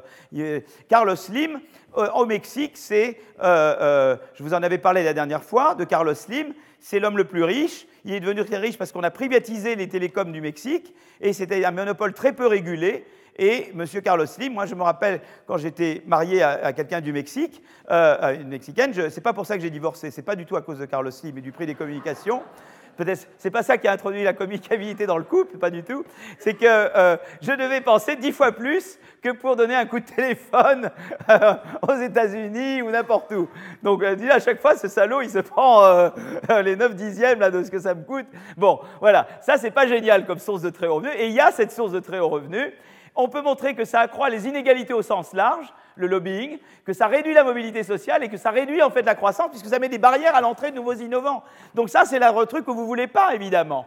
Hein. Euh, là, aux États-Unis, je montre là le lien entre le, lobbying. Euh, je crée des mesures au niveau des États parce que je connais le lobbying pour les secteurs aux États-Unis, nationalement. Mais je connais dans chaque État, chaque année, quelle est la composition des différents secteurs. Donc je peux construire une mesure par État et par année, disons, du lobbying moyen dans l'État. Vous comprenez Si par exemple l'État est composé beaucoup d'industries pétrolières et qui lobby comme un malade au niveau national, ça me donne un indice qu'il y a beaucoup de lobbying dans cet État. Voyez Donc je construis une mesure qui varie avec le temps et, État par État du lobbying. Et je vois que là où il y a le plus de lobbying, eh ben, il tend à y avoir plus de, le, top, la part du top 1% augmente, donc c'est une autre source de top 1%.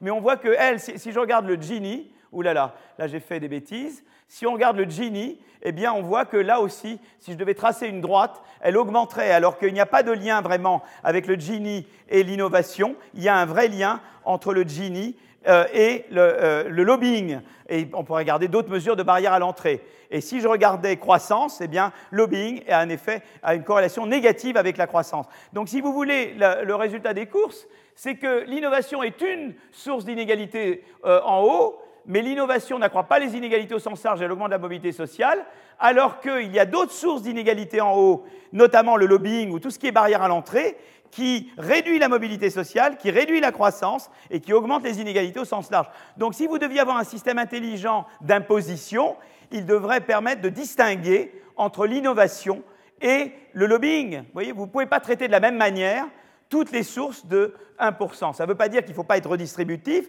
avoir un impôt progressif, euh, mais on reviendra sur ce point tout à l'heure, mais c'est important de distinguer entre différentes sources de top 1%. On ne peut pas simplement dire qu'il y a l'inégalité, et moi je, sors de mon chapeau une révolution fiscale, et l'innovation, je m'en tape, euh, je ne fais aucune différence entre telle source et telle source et telle source. Ça, c'est pas possible, on ne peut pas raisonner comme ça. Voilà. Donc euh, ça, c'est mon, mon, point, et, et, voilà un petit peu de ce que cette analyse suggère. Alors je vous avais promis, il est quelle heure là maintenant? Il est déjà 3 heures. Est-ce que vous me laissez maintenant vous parler du prix Nobel? Bon. Eh bien voilà, c'est très émouvant parce que à chaque fois que je vous dis ça, je me suis sorti la même chose l'année dernière, ceux qui étaient là. Vous allez me dire, mais chaque année c'est un co-auteur. Mais c'est vrai, c'est la troisième année consécutive que c'est un co-auteur, un co-auteur qui gagne le prix Nobel. Voilà. Mais euh, disons que voilà, Oliver Hart, ça a été une, très grande aventure. Il a été en fait de facto un de mes directeurs de thèse et il a, il a vraiment fait quelque chose que, que très peu de gens ont fait, que je connaisse. C'est-à-dire qu'il a trouvé un nouveau paradigme. Et il a euh, et c'est le paradigme des contrats incomplets. Il a essayé de comprendre pourquoi il y a des firmes qui sont verticalement intégrées. Par exemple, je peux demander à, François Xavier, qui est là, euh, euh, voilà, je pourrais dire, François Xavier, tu, me tu travailles pour moi, tu fais quelque chose, mais tu n'es pas intégré, tu es un indépendant. Ou je peux décider que François Xavier devient, est un employé, ou lui décide que je suis son employé, d'accord? Et là, on est intégré dans la même firme. Qu'est-ce qui fait que dans certains cas, on, va être indépendant, travaillant en contrat mais sans être la même boîte, ou qu'on est la même firme? Et, Oliver Hart a eu l'idée importante des contrats incomplets avec, euh, Sandy Grossman, mais Grossman a, arrêté de travailler, il s'est mis à faire de l'argent, tandis qu'Oliver a accepté, de, il a voulu faire de la recherche toute sa vie, donc maintenant il est récompensé. Donc c'est l'idée des contrats incomplets. et l'idée, c'est la chose suivante, en gros. C'est de dire, voilà, dans la réalité, il y a beaucoup d'états de la nature. Quand on écrit un contrat avec quelqu'un, il y a beaucoup d'états de la nature possibles. Si, euh, euh, si, on pouvait écrire des contrats complets, on pourrait dire voilà, si il fait beau, je fais ça. S'il fait pas beau, il se passera ci. Si telle contingence se passe, on fera telle chose. Et à ce moment-là, c'est des contrats complets parce qu'ils vous disent dans chaque état de la nature ce qui doit se passer. Mais il y a le fait qu'il y a des états de la nature qu'on ne peut pas décrire à l'avance, qu'on ne peut pas prévoir. Donc, quand on est dans une situation comme ça, eh bien, on dit, je ne peux pas dire, fais ci dans telle situation, fais ça, mais à ce moment-là, je vais dire, voilà, tu vas prendre le contrôle, et c'est toi qui vas décider ce qui va se passer. Voilà. Et, donc, euh, eh ben ça, c'est la théorie de la propriété. Si par exemple, j'ai une firme intégrée, eh bien, je peux dire à François Xavier ce qu'il doit. C'est moi qui vais décider ce qu'il va faire. Si lui est indépendant, c'est lui qui va décider. Et dans, on est dans une situation où on ne peut pas décrire les états à l'avance, la gouvernance qui décide devient très important. Quand on peut tout décrire à l'avance, ben, le contrôle n'a aucune importance, puisque le contrat vous dit tout. Le contrat dit, dans telle idée, on appuie sur tel bouton, dans telle autre situation, appuie sur tel bouton. Quand on ne peut pas décrire les états de la nature, eh bien, on a la théorie du contrôle. Et, donc, il a fait donc, il a dit, voilà, si je suis intégré, moi, évidemment, je contrôle plus et j'ai plus d'incitation à, investir, mais évidemment, euh, François-Xavier en aura moins. Si c'est François-Xavier qui contrôle, lui aura plus d'incitation à investir, moi, j'en aurai moins. Et si on n'est pas intégré du tout, tous les deux, on aura des incitations médianes. Et ils, ont une théorie des coûts et des bénéfices de l'intégration verticale, et ils peuvent parler de la taille des firmes. C'est une théorie de la taille des firmes basée sur les contrats. Mais on peut regarder des contrats où on regarde aussi euh, l'organisation interne des firmes. Donc ça, c'est quelque chose que j'ai fait avec Tyrol. D'ailleurs, il y a toujours une blague parce que c'est le papier le plus cité de Tyrol, mais ce n'est pas mon papier le plus cité. Ça s'appelle Real and Formal Authority in Organizations et où on, utilise la théorie des contrats incomplets pour euh, analyser, euh, disons, comment, comment, on délègue le contrôle à l'intérieur d'une entreprise. Voilà. Mais on peut l'appliquer aussi aux décisions financières des entreprises. Vous vous financez par dette, c'est vous qui contrôlez tout mais sauf si vous allez en faillite, et à ce moment-là, c'est les créditeurs qui prennent le contrôle. Mais si vous vous financez par action, ben, les actionnaires, ils ont leur mot à dire tout le temps. Vous pouvez aussi vous financer par des actions sans vote. Alors c'est vous qui avez tout le temps vos mots à dire. À ce moment-là, peut-être que les gens ne marchent pas parce qu'ils disent j'y perds. Et donc on peut faire toute une théorie du financement de l'investissement des entreprises à partir des droits de contrôle. Et c'est tout c'était cette approche-là que Hart a développée. Mais c'est un nouveau paradigme. Alors chaque fois qu'on fait un nouveau paradigme, il a été critiqué et il a fallu le défendre, etc. Et ça a été une longue aventure. Et je sais que chaque année, Oliver était désespéré parce qu'il pensait qu'il serait jamais reconnu, etc. Et là, pour moi, qu'il soit reconnu, euh, voilà, ça a été quelque chose d'important. J'ai pu l'aider à ça et contribuer à ce processus, je serais ravi. Euh, d'autres également, évidemment, plein d'autres ont contribué. Mais c'est vraiment quelqu'un qui a introduit une idée nouvelle. Et quand on introduit une idée nouvelle, vous êtes attaqué, vous êtes très attaqué. Il faut vraiment vous bagarrer. Quoi. Et c'est une bagarre pour lui. Le premier papier est en 86, donc c'est une bagarre de 30 ans. Euh, pour, être finalement reconnu pour cette chose. Holmström a fait de très beaux modèles, où il a utilisé le modèle d'aléa moral, mais je dirais qu'il y, euh, a moins, à mon avis, je, euh, pense que l'innovation kuhnienne, disons, est plus grande chez Hart. Hart, il a vraiment introduit un nouveau paradigme, une nouvelle manière de raisonner. Quoi. Et il y a très peu de microéconomistes, je ne connais aucun microéconomiste qui ait fait ça de vivant comme Art l'a fait. Voilà, c'est vraiment euh, quelqu'un d'absolument exceptionnel, très modeste, très, voilà, vraiment un type formidable. Euh, j'ai eu au téléphone hier, il, pleurait, enfin c'était euh, vraiment super, c'est vraiment génial. Voilà, c'est un moment pour moi, voilà, je vais mettre à chialer, mais je n'ai pas envie de chialer, donc je préfère arrêter et on reprend dans cinq minutes. Voilà. Ok, je crois qu'on va, reprendre. Euh, il se peut que je termine avant la fin, en fait, parce que j'ai, préparé trop. Je crois que je suis allé un peu trop vite, je ne sais pas, on verra. Il est, voilà, mais tant pis, si on finit un petit peu avant. Alors, l'innovation, donc, je voudrais maintenant parler, revenir à mes Finlandais. Vous vous souvenez Mais je vais regarder l'aspect innovation et, et, inégalité et mobilité sociale à partir de mes données individuelles finlandaises. Donc, ceux qui n'étaient pas là la semaine dernière, nous avons montré, enfin, j'avais regardé des données.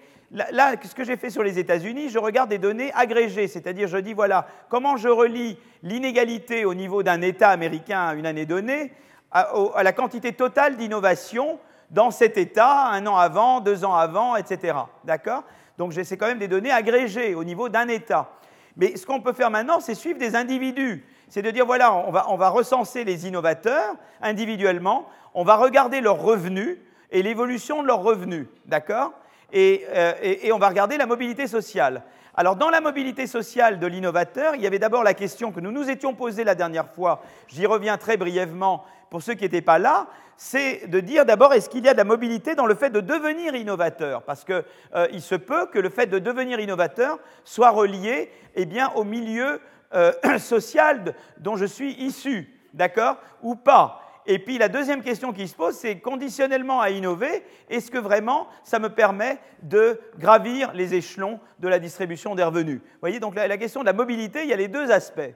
Alors j'avais regardé un peu le premier, donc vous vous souvenez, c'est ce papier, on a des données de recensement individuel, des données de revenus individuels, on a des données de brevets, on sait chaque individu s'il a breveté ou pas, on a des données de QI pour les hommes, parce que le service militaire est obligatoire pour les hommes en Finlande, et donc, ils font des tests de QI. On a des données également d'entreprise et qui permet de dire, voilà, moi je suis dans une entreprise, je connais non seulement mon revenu à moi, mais le revenu des, travailleurs peu qualifiés, des travailleurs qualifiés, des managers et, des propriétaires de l'entreprise. D'accord? Et, donc, on peut étudier de manière très très précise qu'est-ce qui détermine le fait ou pas de devenir un innovateur. En tout cas, quelle est l'importance des facteurs euh, sociaux ou autres. Et puis, on peut regarder euh, l'effet qu'a le fait d'innover sur euh, les revenus et la mobilité sociale. D'accord? Mais là, on le fait à un niveau individuel. Et on va voir que cette analyse sur revenus individuels, eh bien, elle fait écho à l'analyse que j'ai faite sur données agrégées et données américaines. Voilà, donc c'est quand même toujours utile. J'ai toujours cette idée que je vous ai dit, c'est-à-dire que les certaines idées, d'abord, il faut explorer leur, euh, leur robustesse. Moi, il m'est arrivé plusieurs fois de partir sur une idée, de voir que les données ne marchaient pas du tout, et j'ai dû revoir ma théorie, et je me suis rendu compte qu'il y avait des choses que je n'avais pas vues du tout. Je crois que c'est très important parce qu'il y a des gens, euh, ce qu'ils font, c'est qu'ils ont une idée a priori, quel que soit ce que les données leur disent, ils ne revoient jamais leur théorie. Quoi. Donc ça, c'est pas bon. Il faut que vous fassiez l'aller-retour entre la théorie et le... Euh, voilà, on peut partir d'un a priori, mais il faut faire de l'updating, comme on dit en anglais, hein, euh, de l'actualisation. Quoi. Et donc, voilà. Donc ça, je crois que c'est très important. Donc, on avait vu la dernière fois, je résume sur quelques schémas pour que comme ça je vous rafraîchis la mémoire un petit peu sur mes inventeurs finlandais. On, on avait vu qu'on avait des inventeurs finlandais, on avait euh, depuis euh, des données qui remontent aux années 60. Euh, on sait donc la, quantité, quand est-ce qu'ils ont fait des innovations enregistrées à la European Patent Office. Là, c'est plus la US Patent Office, c'est la European Patent Office. Je connais le revenu des innovateurs, je connais le revenu des parents, je connais l'éducation des parents, je connais l'éducation de, l'inventeur, le niveau d'éducation et s'il a fait des études de sciences ou pas de sciences. Donc, je, connais ces tests de QI, d'accord? Si c'est un un, homme, d'accord? Donc il est de sexe masculin. Donc je peux, je peux dire beaucoup de choses. Donc déjà, la première chose que j'avais dite, c'est que, en fait, eh bien, dans les données, on voyait que de manière très surprenante, alors que la Finlande est un pays très égalitaire en termes d'éducation, tout le monde accède en Finlande à une éducation de, de qualité, eh bien, malgré ça, il y avait une influence. Là, je mets ici le revenu du papa, et là, je mets la probabilité d'inventer, et je vois que le revenu du père, eh bien, quand on a un, père qui est dans les déciles supérieurs ou dans les, euh, euh, euh, tout en haut de la distribution de revenus, on a beaucoup plus de chances d'inventer que si on a un papa qui est dans les revenus inférieurs. Et pourtant, c'est la Finlande, pays très égalitaire s'il en est, d'accord? Et alors ensuite, ce que j'ai fait, c'est que à partir des données, ça c'est des données simplement, j'ai juste tracé sans aucun contrôle, mais après ce que j'ai fait, c'est une régression où j'ai régressé la probabilité d'inventer sur le revenu des parents euh, euh, en, contrôlant pour toute une série de choses, et je trouve la même courbe. Donc, donc c'est une courbe qui est très robuste. Quoi. Elle est robuste au fait de faire une régression sérieusement en mettant tous les contrôles qu'on met dans ce genre de régression euh, pour les effets individuels, etc. Euh, euh, euh, donc ça, c'est très intéressant parce que j'ai vraiment cette relation et je veux comprendre d'où ça vient. Et ce qu'on avait vu la dernière fois, c'est que déjà, il y avait, alors on pourrait dire, il y a plusieurs histoires. une des histoires, c'est que le papa plus riche, il vous paye des meilleures écoles, mais ça, c'est pas possible en Finlande parce que l'école est gratuite, donc pas, ça ne peut pas être l'explication. ça pourrait être que le papa plus riche est en général plus éduqué, et il vous transfère son éducation. Et ça, ça vous aide à être innovateur. Et on avait vu que quand on contrôlait pour le niveau d'éducation des parents, euh, euh, là, effectivement, on baissait un peu la courbe euh, en contrôlant pour l'éducation des parents, l'effet du revenu, l'effet résiduel du revenu des parents baissait. Il restait encore quelque chose, mais il baissait. Donc il y a quand même certainement en partie cette explication qu'un un, papa ou une maman qui gagne mieux, c'est des parents plus éduqués qui donc vous aident à faire vos devoirs ou vous aident, complètent l'éducation qui vous est donnée à l'école et donc vous augmente votre probabilité d'innover. D'accord? Euh, il y avait également le QI. Cet événement, c'est qu'on a vu que le QI euh, aide aussi, évidemment. Donc, quand je contrôle pour le QI, ben, ça aide. Alors maintenant, il y a toute la question de savoir pourquoi le QI aiderait à réduire un petit peu l'effet des parents.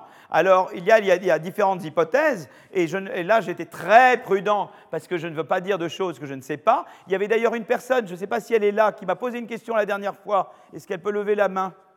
N'était pas là, ben on n'est pas revenu alors. Moi j'avais dit justement, je vais parler de ce que vous avez dit la prochaine fois. Ben C'est qu'elle avait fait remarquer très justement que quand je contrôlais pour le QI, l'éducation de la mère était beaucoup moins importante. Donc en grande partie, dans le QI, il y a certainement l'input de la mère. Voilà. Et je voulais le dire que j'avais. C'est une chose très intéressante.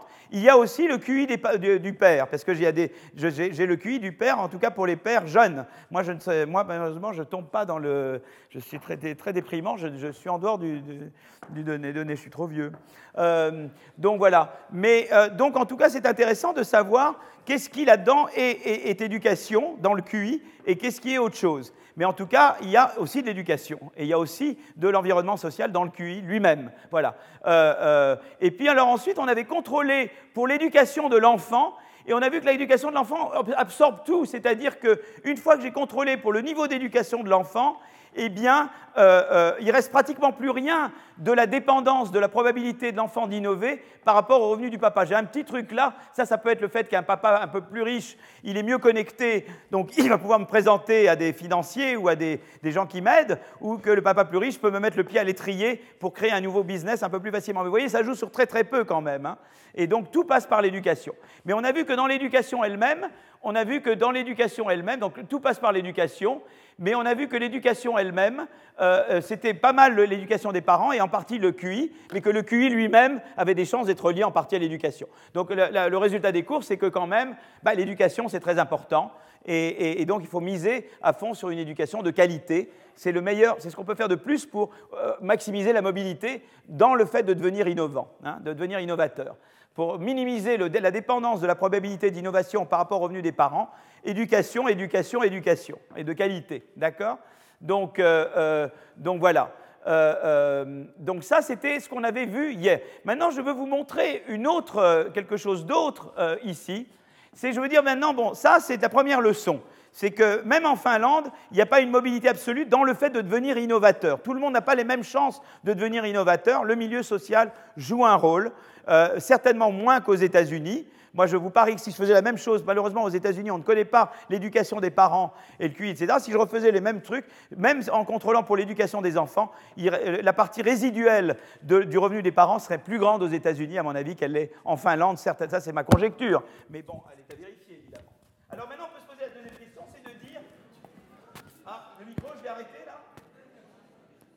Aïe, aïe, aïe.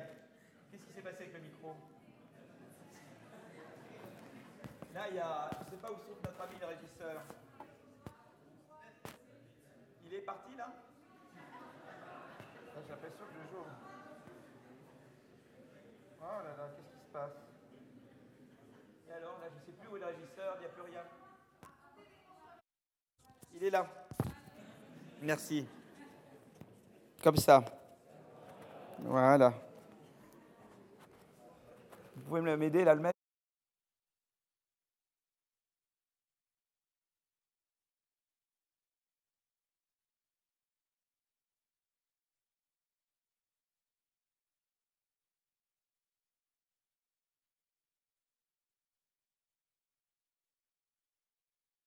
Merci beaucoup. Merci. Merci. Alors là, euh, maintenant, ce que je regarde, c'est je dis, voilà, donc déjà, il y a la mobilité pour devenir un inventeur. Maintenant, quel est le revenu des inventeurs? Et on voit là que euh, ça, je, regarde le revenu conditionnellement à inventer au temps t égale 0. Et je vois que, que si j'invente, j'augmente mon revenu de 1% chacune des années pendant 10 ans. C'est énorme. J'augmente mon salaire de 1% maintenant, l'année suivante, l'année suivante, l'année suivante, l'année suivante. Donc ça, c'est quand même très intéressant. C'est-à-dire qu'on voit vraiment qu'il y a un impact sur le salaire du fait d'innover. Alors vous pourriez vous dire, c'est peut-être parce que les innovateurs sont, plus qualifiés ou sont, meilleurs, etc. Mais je contrôle pour tout ça. Vous voyez, je contrôle pour le fait qu'il y aurait de la sélection là-dedans, que n'importe qui n'est pas innovateur. Voilà, je contrôle pour ça dans cette régression. Et on voit que innover, eh bien, ça vous donne sacrément des augmentations de revenus.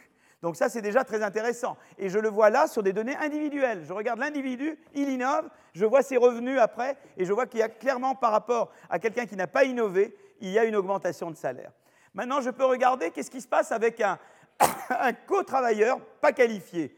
Donc ça, c'est très intéressant. Ça, c'est quelqu'un qui, travaille dans la même entreprise, mais qui est ce qu'on appelle en anglais un blue collar, c'est-à-dire euh, euh, un travailleur en col bleu ou un travailleur pas qualifié. Voilà.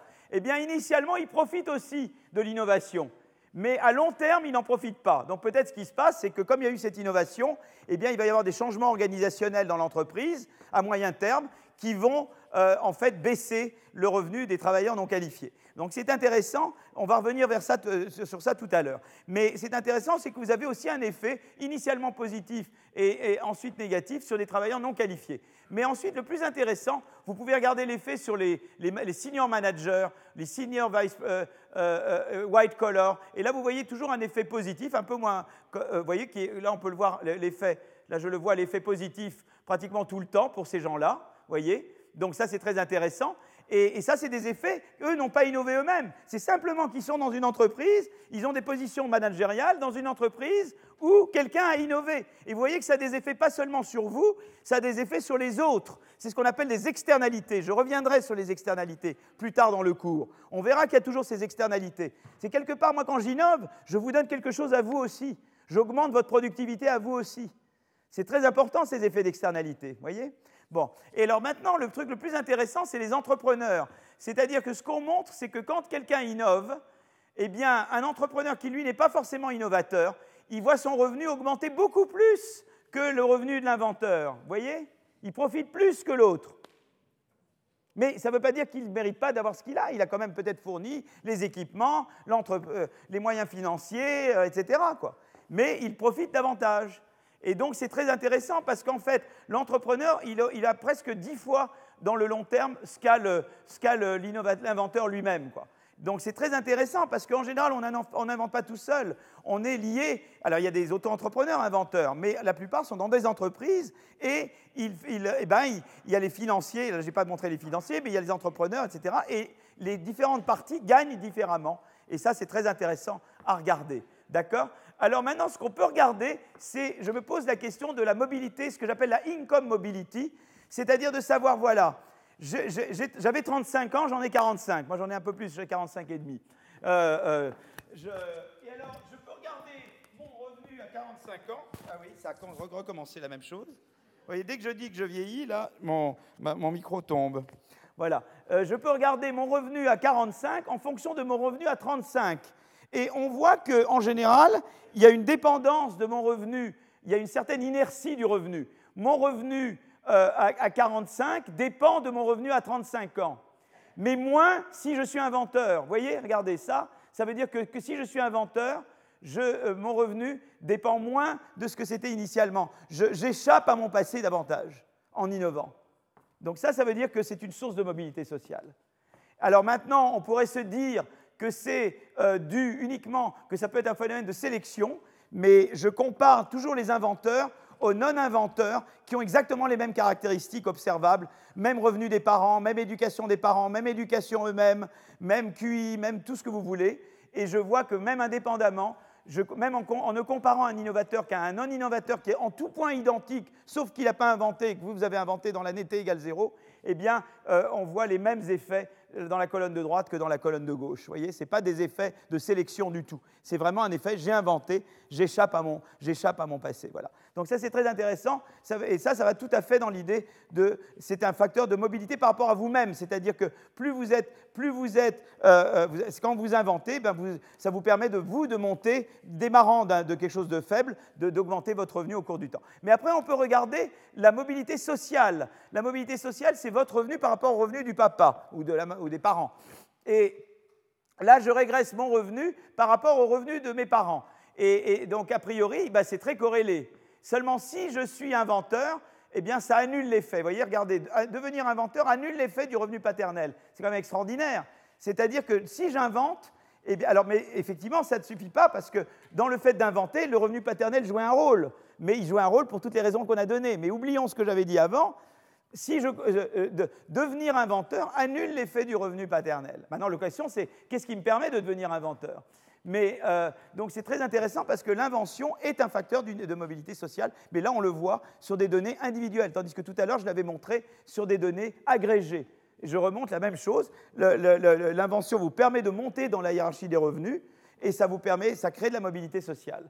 Et ça, on le voit du point de vue individuel. Voilà, donc ça, c'est ce qu'on montre avec ça. Donc l'innovation induit la mobilité sociale, mais l'environnement familial affecte la probabilité d'innover, en particulier à travers l'éducation. Ça, c'est ce que montrent les revenus individuels. Mais vous voyez, j'ai retrouvé cette idée de lien entre innovation, euh, euh, dynamique des revenus, inégalité et mobilité sociale. Alors maintenant, je vais passer à, la, partie suivante. Il est quelle heure maintenant?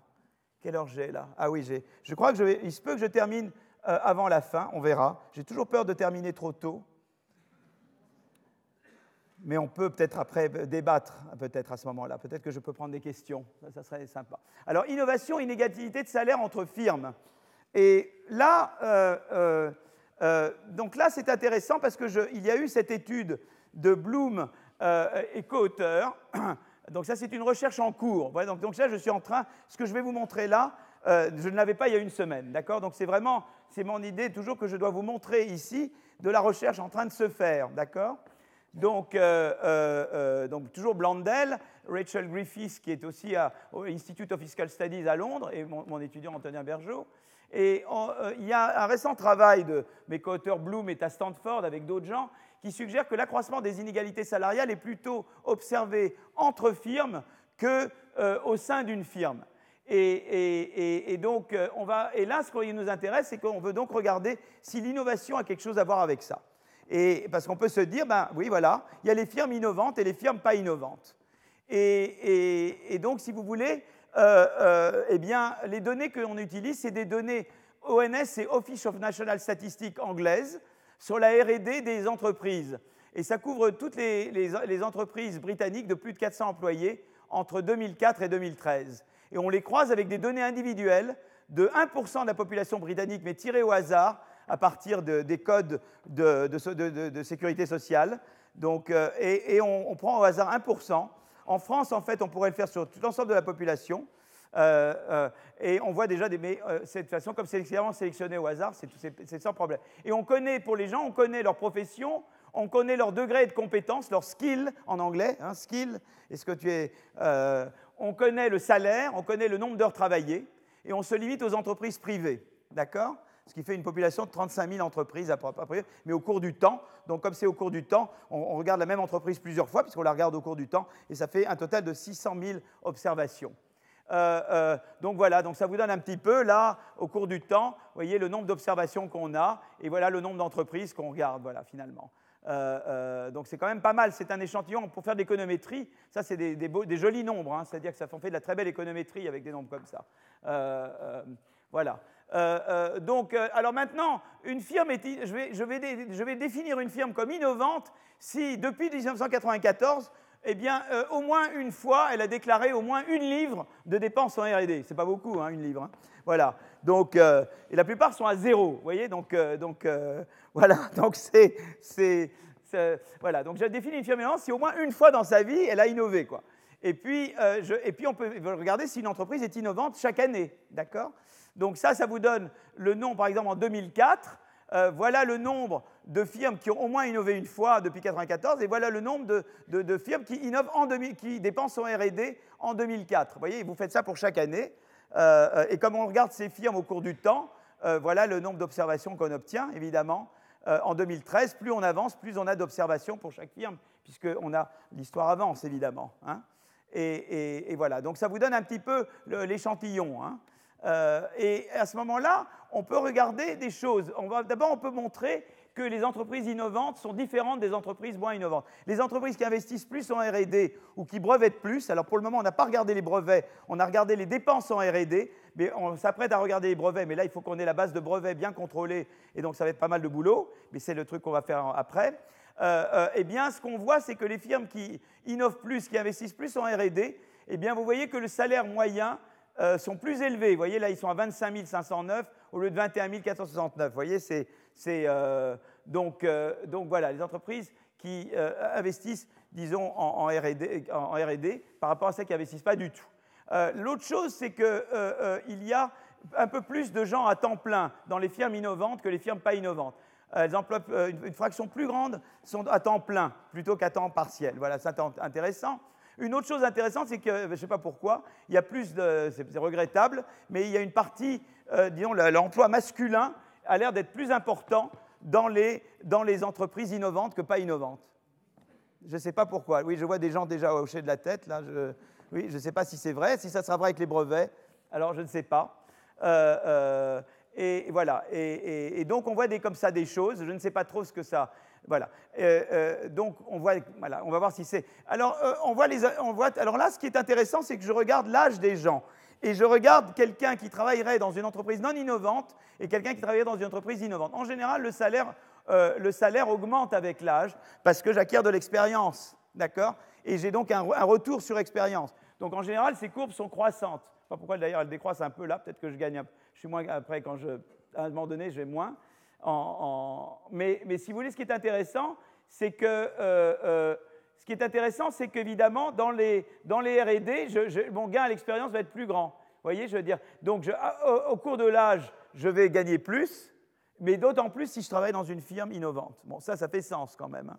D'accord? Je ne vois pas de, euh, donc, on regarde les premières choses qui ont l'air raisonnables, si vous voulez. Et puis on va tomber sur une énigme. Hein. c'est toujours comme ça. Donc déjà, vous devez vous assurer que votre, base de données, elle ne dit pas n'importe quoi. Donc c'est déjà sécurisant. Si on vous dit qu'une firme innovante paye mieux qu'une firme innovante, c'est ce que vous attendez à ça. Il y a un minimum, voilà, pour vous sentir à l'aise avec vos données. Parce que dire, voilà. Euh, euh, d'ailleurs, c'est très marrant parce que Blandel, il est formidable. Des fois, les données partent dans tous les sens.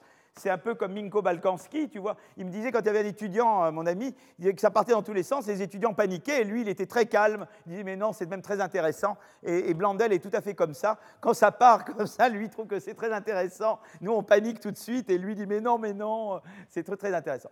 Euh, euh, alors là, on regarde, la distribution des salaires et de 0 à 100. Évidemment, on normalisait les salaires, hein, en salaire normalisé par les prix hein, avec la bonne année de référence. Donc on normalise les salaires et on regarde, le, eh bien on voit que plus euh, euh, on est dans un salaire, disons, euh, plus on est dans des gens à un salaire donné, on a plus de chances que ça soit d'une firme qui soit intensive en R&D. Plus le salaire est élevé, là on regarde, prenez un salaire, est-ce qu'il a plus de chances ou moins de chances de venir d'une firme innovante ou pas innovante. Plus le salaire est élevé, plus il a de chances de venir, d'être, euh, d'émaner de, quelqu'un qui travaille dans une firme innovante. C'est une autre manière de regarder ce que j'ai regardé tout à l'heure. C'est une autre manière de regarder ça, quoi, si vous voulez. Mais enfin, là, je regarde en coupe et je dis, plus un salaire est élevé, plus il a de chances de venir d'une firme plus innovante. C'est juste pour vous donner un sens des données. Vous voyez, je vois un peu qu'ici, vous sentiez un peu comment on approche des données. Là, je suis vraiment dans la recherche en train de se faire. je suis au milieu de la recherche, là. Donc, je vous découvrez avec nous les données que nous découvrons. Hein. vous les découvrez pratiquement euh, en même temps que nous, hein, d'accord? Alors maintenant, au sein même des firmes innovantes, on voit que plus une firme dépense en RD, plus le, salaire moyen dans la firme augmente. Donc ce n'est pas juste entre innovant et pas innovant, vous vous restreignez aux firmes innovantes et vous voyez que plus elles investissent en RD, plus elles sont euh, innovantes, si vous voulez, dans ce sens-là, et plus mieux elles payent leurs employés. D'accord? Tout ça est, bon, assez finalement naturel, et c'est quand même très sympa ces courbes. Hein. Déjà, de les obtenir, vous êtes bagarré. Je peux vous dire que pour avoir ces courbes-là, d'abord pendant un certain temps, vous ne les avez pas les données qu'il faut. Ensuite, l'Office de National Statistique vous dit que vous ne pouvez pas les montrer, ces courbes, vous devez les photographier, vous ne pouvez pas les montrer. Euh, euh, et donc, donc c'est donc c'est tout un travail. Je veux dire, avant de pouvoir montrer quoi que ce soit, ça prend beaucoup de temps. Alors ensuite, il y a la, part des temps pleins. Plus une firme investit en R&D, plus la part des gens à temps plein est importante. Ça, c'est intéressant. Donc en général, les grands employeurs à temps partiel sont des firmes moins innovantes. C'est intéressant. Donc le lien entre innovation et emploi à temps plein versus temps partiel, c'est quelque chose d'intéressant. Euh, on parlait d'Alstom. Bah, un des problèmes d'Alstom, c'est que Alstom n'a pas innové suffisamment. Hein. les locomotives de fret, ils auraient pu innover plus. les TGV, moi, on me dit maintenant, ces gens de la SNCF, qu'on était les meilleurs, mais euh, Siemens en TGV, euh, euh, voilà, donc il faut innover, c'est très important parce que l'innovation, c'est un des grands moyens de maintenir l'emploi. On, on voit bien là. La part de RD externalisée. Donc la RD essentiellement est faite en partie à l'intérieur, mais aussi on peut faire faire de la RD ailleurs. Vous voyez euh, par exemple dans des labos de recherche ou euh, à l'extérieur. Et on voit que plus une firme est innovante, plus aussi elle, sous-traite de la RD. C'est intéressant ça aussi, cette sous-traitance de la RD. On croit toujours qu'on sous-traite en bas et jamais en haut euh, de la chaîne de valeur, mais on sous-traite également en haut de la chaîne de valeur. alors là, maintenant, je ne vais pas vous embêter avec des régressions, mais en gros, ce qu'on fait, c'est qu'on régresse, si vous voulez, le salaire dans une firme euh, innovante ou pas innovante au temps T par rapport au niveau de dépenses en RD. Voilà, et plein de choses, d'accord? Et on, corrige pour la géographie, pour le temps, pour l'interaction entre les deux, toutes sortes de trucs qui pourraient affecter les, entreprises en, Grande-Bretagne, d'accord? Et, ce qui est très intéressant, c'est qu'on voit effectivement dans les régressions qu'il y a cette corrélation très positive entre euh, euh, les dépenses en R&D et, le, et, le, salaire. Voilà. Euh, euh, et, à tous les, et, à tous les, âges, en fait. Donc c'est intéressant, on contrôle pour l'âge. Alors évidemment, l'âge est un facteur positif, et là on voit l'effet de l'expérience. Quand on, on, est plus vieux, on gagne plus, c'est l'effet de l'expérience. L'expérience agit sur le salaire, évidemment. Hein. Euh, donc ça, c'est très intéressant. Évidemment, les hommes gagnent plus que les... évidemment, c'est malheureux, mais les hommes gagnent plus que les... Évidemment, c'est un très mauvais évidemment, évidemment. Hein. C'est un, évidemment dont on ne veut pas, voilà. Mais that's life, hein, il faut que ça change, évidemment. J'arrête de dire évidemment d'ailleurs. Euh, voilà. Alors maintenant, je vais arriver. Tout ça, c'est des choses sympathiques, enfin, sympathiques, pas la dernière chose que je viens de dire, n'est pas sympathique du tout. Mais voilà, c'est déjà des. Ça vous donne un sens des données. Vous commencez à sentir les données, voyez Et maintenant, avec ces données, il faut les faire parler, il faut raconter une histoire. Parce que pour le moment, ça décolle pas. Vous voyez, on voit les choses. Bon, les firmes innovantes, elles payent mieux que les firmes pas innovantes. Ce n'est pas un scoop. Vous écrivez un papier pour dire ça. Les gens vont pas dire Ah là là, c'est extraordinaire, etc. Donc tout d'un coup, on va regarder les niveaux de compétences. Alors, les niveaux de compétences, on regarde les types de professions dans l'entreprise, d'accord? Et le niveau d'études moyen. Et on met les deux ensemble et, on construit des niveaux de compétences. Ça, c'est une classification qui est faite par l'Office de la statistique britannique. Ce n'est pas nous qui l'avons inventée. Donc, par exemple, le niveau 6, c'est le niveau maximum. Scientifique avec un doctorat. Niveau 5, manager et consultant. Alors, il y a peut-être des gens qui sont scientifiques doctorats qui sont également managers. Ben, en tout cas, ils sont dans le 5-6. Et niveau 1, c'est niveau d'études inférieures ou égal au secondaire, mais qui va avec, euh, disons, emploi euh, manutentionnaire, etc. Donc, si vous voulez, vous avez une classification de, diplômes croisés avec occupation, ou l'un versus l'autre. Alors, il y a des professions qui ne sont pas classées, je ne les considère pas, parce que je ne sais pas faire. Voilà. Et alors là, on voit la chose intéressante, c'est qu'évidemment, le salaire, donc oubliez les, gens qui ne sont pas classés, mais évidemment, le, salaire des gens en catégorie 6 est plus élevé qu'en catégorie 5, plus élevé qu'en catégorie 3. Donc ça, c'est assez euh, intéressant. vous voyez qu'également, plus vous êtes dans un niveau de compétence élevé, plus vous avez une fraction élevée des gens qui sont plein temps. Les temps partiels sont des gens moins typiquement moins qualifiés. Donc ça, c'est intéressant. voilà. Et, voilà. Et malheureusement, enfin bon, enfin ça, bon, il n'y a pas vraiment, je ne veux pas vraiment dire de choses sur l'âge et le gender. Voilà. Alors maintenant, on arrive à des choses très intéressantes également. C'est que les firmes innovantes, voilà, là on regarde les firmes, on classe les firmes en, termes de niveau d'innovation, un niveau, disons, de dépenses en RD. Et la courbe en rouge vous montre la part des, disons, la part des travailleurs, disons, la fraction de travailleurs qui, sont non qualifiés. Et on voit que plus, une, euh, une, entreprise euh, est intensive en RD, moins et la proportion de non qualifiés est importante. Vous voyez, je veux dire, donc des firmes très innovantes ont plutôt beaucoup de, gens qualifiés et peu de gens non qualifiés qui travaillent dans l'entreprise. Une firme peu innovante a plus de gens non qualifiés et moins de gens qualifiés. Ce n'est pas, un scoop que je vous dise ça. D'accord? Voilà. Ce qui est intéressant, ce qui n'est pas très surprenant non plus, c'est que la part des, qualifiés, donc la part des non qualifiés diminue et la part des qualifiés augmente à mesure qu'une firme devient plus innovante. Plus on est innovant, plus on a une fraction élevée de qualifiés, et moins on a. Oh, bien l'un, l'un est complémentaire de l'autre, d'accord? Ça, c'est logique. Jusqu'à maintenant, pas de scoop. Mais j'arrive au scoop. Le scoop, il est là. Aïe, aïe, aïe. Alors là, c'était vraiment. Voilà. Et ça montre comment on marche en chair, parce que là, c'est vraiment le résultat nous est tombé sur la figure, parce que je m'attendais au contraire. Voilà. D'accord? Et maintenant, on essaie de comprendre. Vous voyez, je veux vraiment, voyez, que vous suiviez avec moi cette démarche en temps réel. Vous voyez? Donc, euh, euh, euh, ce qui se passe, c'est que vous avez, eh bien, vous dites, voilà, je vais comparer, je vais prendre un travailleur qualifié dans, au haut de la distribution des qualifications versus en bas, et je vais voir qu'est-ce qui gagnerait dans une entreprise innovante par rapport à pas innovante. Et, je vois que pour un qualifié, eh bien, il gagne à peu près la même chose, qu'il soit dans une firme innovante ou pas. Ça va être comme un manager ou comme un type très. Il va gagner très bien dans les deux types d'entreprises. En fait, c'est un marché très concurrentiel, le marché pour les gens très qualifiés. Et, eux, ils gagnent très bien. Ils ont, un CV, ils ont une expérience, ils peuvent travailler dans une firme avec beaucoup de gens non qualifiés, avec peu de gens non qualifiés, innovantes, pas innovantes, ils gagnent à peu près la même chose. C'est très intéressant.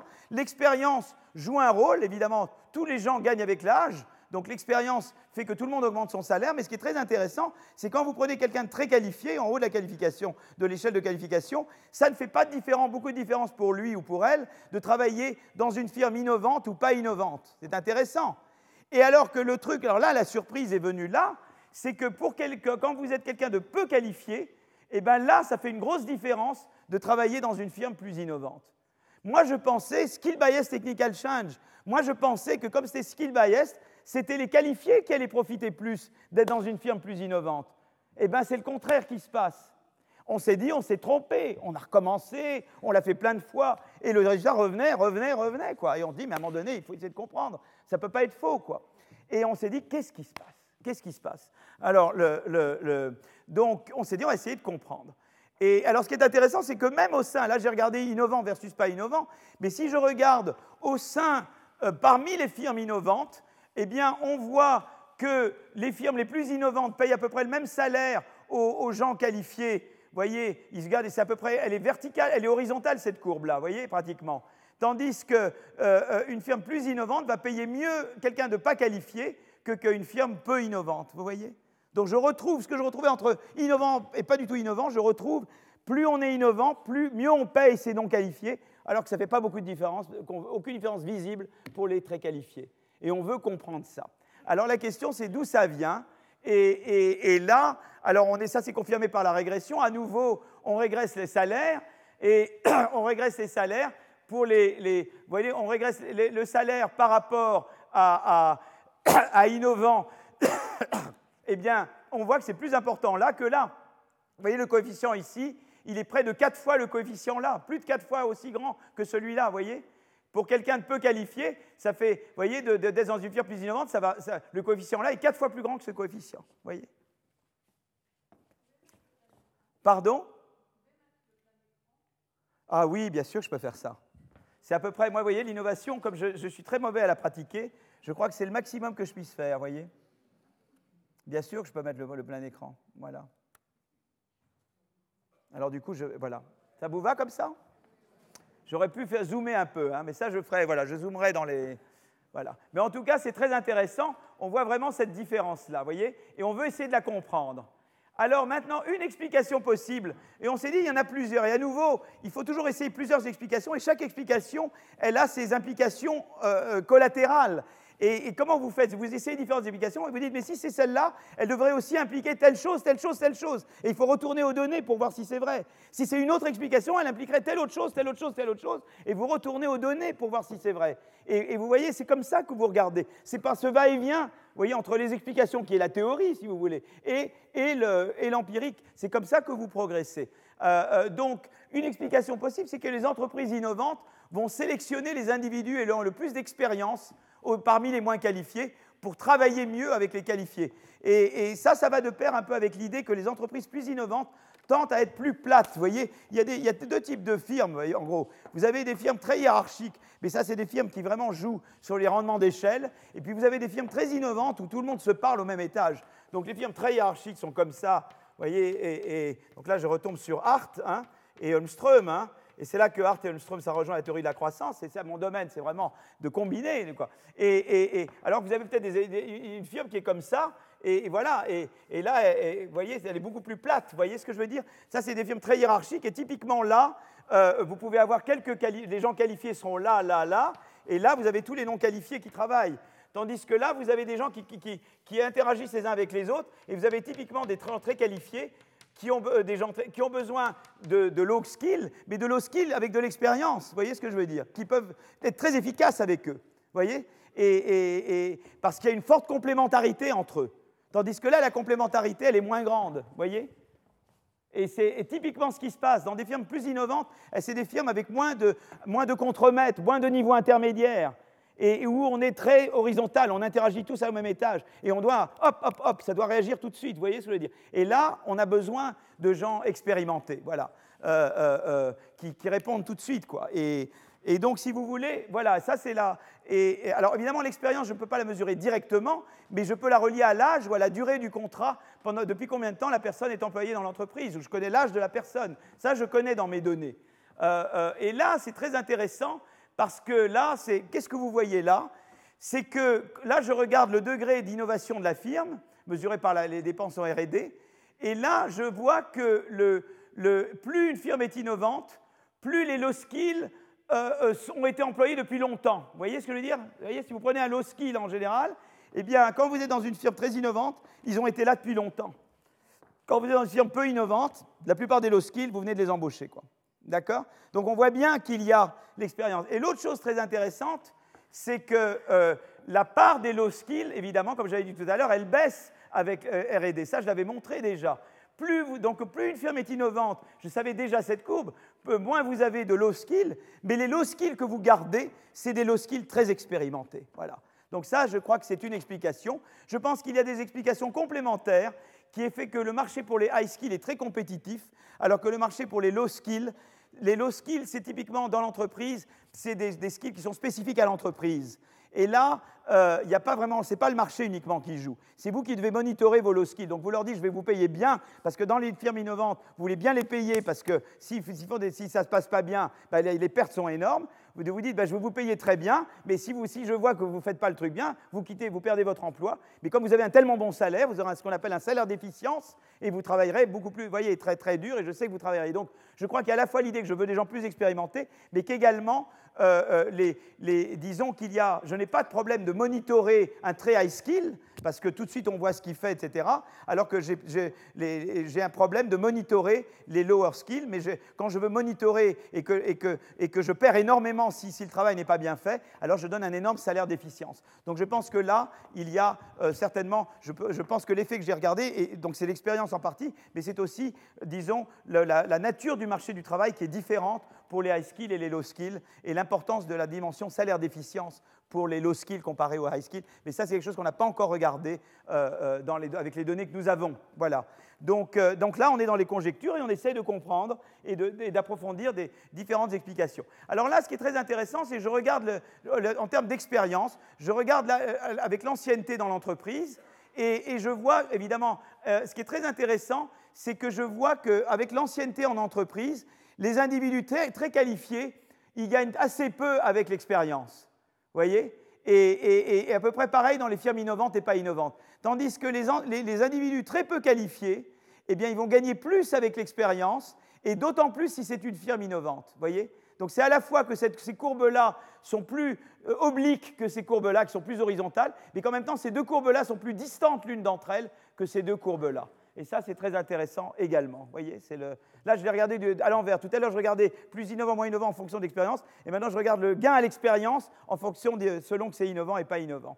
Et c'est intéressant comme. Voilà. Alors, simplement en conclusion de cette partie, salaire moyen plus important dans les firmes innovantes. Étonnamment, euh, euh, c'est étonnement, mais c'est étonnamment. Euh, l'intensité de RD de la firme affecte plus les salaires des employés moins qualifiés que ceux des employés très qualifiés. Explication est-ce que c'était skill bias, technical change? Non, ça va dans l'autre sens. Et alors, je pense que le fait que les, moins qualifiés gagnent plus, on pense qu'en tout cas, il y a ça quelque chose à voir avec l'expérience et, le fait que l'expérience a à voir, peut-être avec le fait que l'importance de l'expérience est importante dans les firmes innovantes qui typiquement sont organisées de cette façon-là, plutôt de cette façon-là. Et là, c'est intéressant d'aller regarder dans l'organisation interne des entreprises, voir comment la hiérarchie des entreprises influe sur ces phénomènes. Et vous voyez comment on progresse dans la compréhension d'un phénomène, théorie et empirique, l'un côte à côte. Vous voyez, marchant côte à côte. Voilà. Euh, euh, donc voilà. Donc je, donc, euh, donc, euh, je voulais maintenant passer à la dernière partie. Il est quelle heure maintenant? Il est... Ah, mais il est moins 10 Ah, ben d'accord. Donc, je vais parler, je vais arriver à, la conclusion. C'est merveilleux. Je n'avais pas du tout prévu que je serais dans les temps. Euh, donc, le, bloc 4, la, en gros, c'est la conclusion. Je voulais simplement euh, vous, vous, parler de réconcilier croissance et maîtrise des inégalités. Et en gros, qu'est-ce qu'on a vu? On a vu que l'innovation, c'est vrai, affecte l'inégalité tout en haut de la distribution, mais, euh, pas la, mais la mobilité sociale, c'est plutôt sympa pour la mobilité sociale et ça n'affecte pas l'inégalité au sens large. Alors, est-ce que ça donne un espoir? C'est-à-dire que quelque part, il y a quand même l'idée, on veut rendre la croissance inclusive. Alors, pourquoi on peut vouloir rendre la croissance inclusive? D'abord parce qu'on veut qu'elle soit inclusive. On croit dans une société soudée. Des sociétés avec des disparités excessives euh, sont des sociétés évidemment moins soudées. La, Colombie est un exemple extrême, si vous voulez, de ce que peut donner l'inégalité extrême dans un pays. Euh, ça, c'est le cas extrême, évidemment mais euh, également en Europe, ça vous donne Trump et le Brexit. Quand vous avez des zones où vous avez des gens peu éduqués, avec peu de débouchés, avec peu de perspectives d'avenir, etc., eh bien, ils votent pour le Brexit ou ils votent pour Trump. Euh, euh, et donc, on veut éviter. Et la question, c'est de savoir est-ce qu'on peut avoir une croissance par l'innovation? Il y a des gens qui vous diront, eh bien, si on veut ça, il faut renoncer à innover, il faut renoncer, voilà, tant pis, quoi. La croissance par l'innovation, ça vous donne l'inégalité, donc jetons le bébé avec l'eau sale du bain. Et moi, je dis non, ben, pas du tout. Il y a de l'espoir. Pourquoi il y a de l'espoir? Parce qu'on sait que euh, l'innovation euh, frontière, euh, on sait que l'éducation et l'éducation supérieure jouent un rôle très important pour, comme innovation. Je vous l'ai montré quand j'ai parlé de l'instrument que j'avais choisi pour l'innovation, quand je faisais mes régressions de l'innovation sur les inégalités. J'avais montré que là où on dépend plus en éducation, c'est un, et en, université, ça, ça joue sur l'innovation. Il y a un autre facteur qui est la concurrence. Ça, je l'ai vu l'an dernier, que la concurrence est un, élément d'innovation euh, parce qu'on innove pour échapper à la concurrence. Euh, donc ça, c'est très important. Et évidemment, et que l'innovation, c'est ben, pour avoir de l'innovation, il faut de l'entrée et de la sortie. Pour ça, il faut des marchés concurrentiels. Euh, si vous avez des grosses barrières à l'entrée, ça ne se passe pas. ce, processus est entravé et qu'il faut également de la flexibilité sur le marché des biens, du travail, c'est-à-dire, je dirais, de la mobilité sur le marché du travail, parce que quand vous avez une économie où sans arrêt de nouvelles activités remplacent d'anciennes activités, eh bien, vous avez sans arrêt, eh bien, il faut changer d'activité, et donc vous, avez, pouvez avoir besoin de, eh d'embaucher de, nouveaux travailleurs, de, de vous séparer de travailleurs qui travaillent avec vous, et donc on est amené dans sa carrière à changer de, secteur, d'entreprise, beaucoup plus souvent dans une économie innovante que dans une économie peu innovante. Alors ce qu'on peut regarder, c'est comment ces sources-là affectent les mesures d'inégalité, et en particulier la mobilité sociale. Alors ce que j'ai fait là, c'est de regarder d'abord l'éducation. Euh, je regarde l'éducation, et là, ça vient directement de Chetty, et je regarde comment je, suis donc dans mes zones municipales américaines, et je regarde les zones, la mobilité sociale dans ces zones, donc le revenu des parents par rapport au revenu, le revenu des enfants par rapport au revenu des parents, selon l'éducation. Et je vois que dans les zones où l'équivalent des tests PISA sont plus, gros, eh bien, la mobilité sociale est plus grande. Donc il y a une corrélation très forte, ça, ça vient du papier de Chetty, ça, ça vient pas de moi. Euh, euh, il y a une corrélation très nette entre éducation et mobilité sociale. Donc ça, c'est plutôt une bonne nouvelle. Ça veut dire que l'éducation, c'est bon pour la croissance, ça on le sait, parce qu'on sait que de bons tests PISA, c'est bon pour la croissance. Ça, je peux vous montrer des figures qui montrent des corrélations très nettes entre croissance ou innovation d'un côté et, qualité de l'éducation de l'autre. Mais on voit aussi que l'éducation est bonne pour la mobilité sociale. Donc éducation, vous prenez, je prends. Hein, l'éducation, ça me donne la croissance par l'innovation et la mobilité sociale, je prends. Maintenant, les quid des deux autres? Maintenant, je vais regarder la, concurrence, disons que le dynamisme sur le marché des produits. Donc là, ce que j'ai regardé dans l'axe horizontal, c'est le taux auquel de nouvelles entreprises remplacent d'anciennes entreprises. Et euh, en vertical, je regarde une mesure inverse de la mobilité sociale, c'est-à-dire le différentiel de revenus entre un fils de riche et un fils de pauvre. D'accord?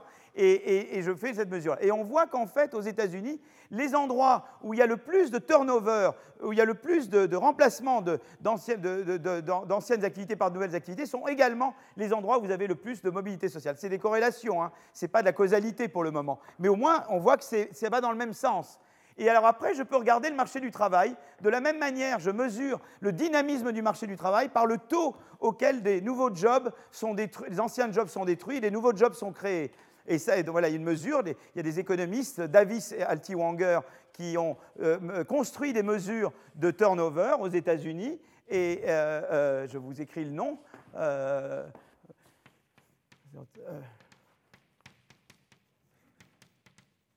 et je prends leurs mesures là, en abscisse, et en ordonnée, on prend la mesure inverse de mobilité sociale. Ça, c'est régressions qu'on a faites avec Alexandra Roulet, qui est une coautrice. Euh, qui termine son PhD à Harvard cette année. Et on voit qu'également, les endroits aux États-Unis où il y a le plus de job turnover, donc le plus de dynamisme du marché du travail, ce qui nous manque chez nous, chez nous, c'est très bas, on a un taux de turnover euh, très insuffisant, à la fois pour les entreprises et pour le travail, c'est les endroits aux États-Unis où il y a le plus de mobilité sociale. Alors ça ne veut pas dire que c'est une causalité, mais en tout cas c'est encourageant, parce que ça va en fait avec l'innovation. On sait que l'innovation, elle induit du remplacement d'activités anciennes par des activités nouvelles, du remplacement d'anciens jobs par de nouveaux jobs, et elle, induit de la mobilité sociale. Donc, si vous voulez, peut-être que c'est justement parce que l'innovation est derrière, mais il y a l'élément cet espoir que finalement, eh bien, voyez, vous, regardez. Alors évidemment, comment vous allez organiser le marché du travail va aussi jouer un rôle. Par exemple, chez nous, comme je disais précédemment, on a une formation professionnelle qui ne fonctionne pas du tout en France. Si on avait une, une formation professionnelle qui fonctionnait bien, on aurait une relation beaucoup plus positive chez nous entre, là j'ai regardé aux États-Unis, mais chez nous, oh, peut-être qu'on n'a pas une relation aussi positive entre mobilité sociale et taux de destruction et de création d'emplois, mais si on avait euh, euh, un système de formation professionnelle meilleur, on aurait peut-être une relation plus positive. Donc ce n'est pas seulement qu'on peut le faire, c'est qu'on peut organiser les choses de manière à maximiser, mais on voit qu'en tout cas, a priori, ce n'est pas contradictoire. Vous faites plus d'éducation plus de dynamisme du marché des biens et services, plus de dynamisme du marché du travail, eh bien, normalement, ça devrait aller dans le sens de non seulement plus de croissance par l'innovation, mais plus de mobilité sociale. Évidemment, tout dépend comment vous le faites. Et le tout est là, c'est comment vous allez le faire. mais en tout cas, il y a l'espoir que ça puisse être fait. Alors maintenant, vous allez vous dire, mais Aguillon, finalement, il parle de la mobilité sociale, il parle de l'inégalité au sens large, et il a l'air de se moquer du fait que la part du top 1% soit trop élevée ou pas. Bon, c'est vrai que moi, je pense que c'est toujours important de regarder, de s'assurer qu'il n'y a pas de trappe de pauvreté et que les gens ne tombent jamais dans une trappe et peuvent toujours rebondir. C'est le plus important. Est-ce que ça veut dire qu'il ne faut jamais se soucier de la part du top 1% Là, il y a une idée qui dit que non, parce qu'il y a toujours le danger que les innovateurs d'hier qui ont gagné beaucoup aujourd'hui se transforment d'abord en rentiers. Peut-être que Steve Jobs, s'il avait vécu plus longtemps, serait devenu un Carlos Slim finalement. Euh, Steve Jobs était un inventeur, il a gagné beaucoup d'argent en, innovant. Euh, euh, Carlos Slim en faisant autre chose, mais peut-être que si on était innovateur hier, on devient Carlos Slim aujourd'hui. et donc, le danger, c'est que l'innovateur d'hier utilise ses richesses accumulées aujourd'hui pour barrer la route, pour faire du lobbying justement, pour barrer la route à de nouvelles innovations. Alors comment vous traitez ce problème? En partie peut-être par la fiscalité, mais je crois beaucoup aussi à l'antitrust, à, à, une politique de concurrence, c'est-à-dire qu'il faut faire tout ce qu'on peut pour réduire les barrières à l'entrée. Donc ce n'est pas juste la politique fiscale, c'est également la politique de la concurrence qui est très importante. Et puis il faut s'assurer que, les, gens qui ont beaucoup d'argent ne peuvent pas financer de manière euh, euh, inconsidérée les campagnes électorales. C'est très important. Aux États-Unis, la Cour suprême avait passé un amendement qui permettait, sans limite aux, aux compagnies, c'était le regretté Scalia, Antonin, il s'appelait lui aussi, mais, euh, Bon, euh, pour euh, de permettre de manière non à financer les campagnes. Ça, je pense, c'est pas bon du tout, parce que ça, ça favorise les gens en place qui biaisent le processus politique évidemment, en, donnant des faveurs et en, disant ben, ben, je t'ai aidé à gagner, maintenant tu me dois de mettre les barrières qu'il faut. Donc ça, c'est donc c'est intéressant parce que c'est la politique fiscale, mais c'est la politique fiscale avec d'autres politiques, concurrence, euh, euh, euh, règles de, financement des campagnes, c'est tous ces aspects-là qui doivent être traités. C'est pour ça que maintenant le débat est si important sur le financement des campagnes, évidemment. on doit traiter ces aspects-là ensemble mais en tout cas, il y a espoir de faire la chose. Donc voilà. Alors je veux juste parler de la Suède brièvement. Euh, euh, la Suède est un pays qui euh, avait un système fiscal presque aussi mauvais que celui que nous avons en France maintenant. Ils ont fait une réforme fiscale intelligente. Ils avaient un taux maximum d'imposition marginale à 90%, ils l'ont mis à 57% sur le revenu du travail. Ils ont mis un taux d'imposition sur le revenu du capital forfaitaire à 30. Ils auraient peut-être pu augmenter un peu le, foncier par rapport au pas foncier. Je ne sais pas où en est la taxe foncière chez eux. Euh, et ils ont mis l'impôt sur les sociétés à 20. Et, ils ont fait une réforme de l'État en même temps. Il fallait réformer l'État. Ils ont fait tout ce que nous, il faut qu'on fasse. Et regardez la croissance chez eux, elle a été multipliée par 4. Vous ne le voyez pas là, mais le taux de croissance ici est de 0,8 ou quelque chose, 0,7 et il est de presque 4 fois 7, il est presque de 2,8 à peu près après. Quoi. C'est extraordinaire ce qui s'est passé en Suède. Ils ont vraiment euh, euh, euh, fait rebondir leur croissance et, grâce à ces réformes. Tandis que le Japon, qui n'a pas réformé, justement, il y avait toute la période de croissance des années 60, vous avez ces gros conglomérats qui s'appellent les Kerezus, et les Kerezus bloquent toute réforme au Japon. En plus, vous avez une population qui devient de plus en plus âgée, qui est de, plus en moins veut des réformes. Et là, le Japon, c'est le contraire, la croissance ralentit au Japon. Et, alors, évidemment, ils ont, fait ces réformes en, Suède. L'inégalité, la croissance, elle a été dopée. L'innovation mesurée par les brevets en Suède, ça a été dopé. Mais, l'inégalité au top 1% a augmenté, ce n'est pas surprenant. Et l'inégalité Gini, elle a augmenté un tout petit peu, mais beaucoup moins que le top income inequality. Et, et la mobilité sociale n'a pas baissé. Et c'est ça qui est assez extraordinaire dans la forme suédoise. Ils ont réussi à réformer le pays en préservant le modèle social, euh, sans faire euh, baisser la, mobilité sociale. Ils ont un petit peu augmenté l'inégalité au sens large. Ils ont certes augmenté l'inégalité en haut, mais ils ont préservé leur modèle social. Donc ils ont quand même euh, préservé la mobilité sociale et augmenté fortement la croissance par l'innovation. Bon, en tout cas, ça montre qu'on peut faire des choses. Je ne dis pas qu'il faut tout faire comme ils ont fait. Il y a des réformes qu'ils ont faites sur l'éducation notamment, dont on pourrait parler pendant des heures, qui ne sont pas les meilleures réformes qu'ils auraient pu faire. Ils avaient un système comme le système finlandais, ils s'en sont éloignés, mais on peut faire des choses. Et donc voilà, donc je voulais un petit peu, voilà un petit peu comment je vois moi le débat sur inégalité, euh, innovation, mobilité sociale et les implications, en tout cas comment penser la réforme. Et voilà, donc je crois que je vais m'arrêter là parce que je crois qu'il est juste, euh, maintenant il est juste 16 euh, heures, non? Deux, merci. Retrouvez tous les contenus du Collège de France sur www.colège-2-france.fr.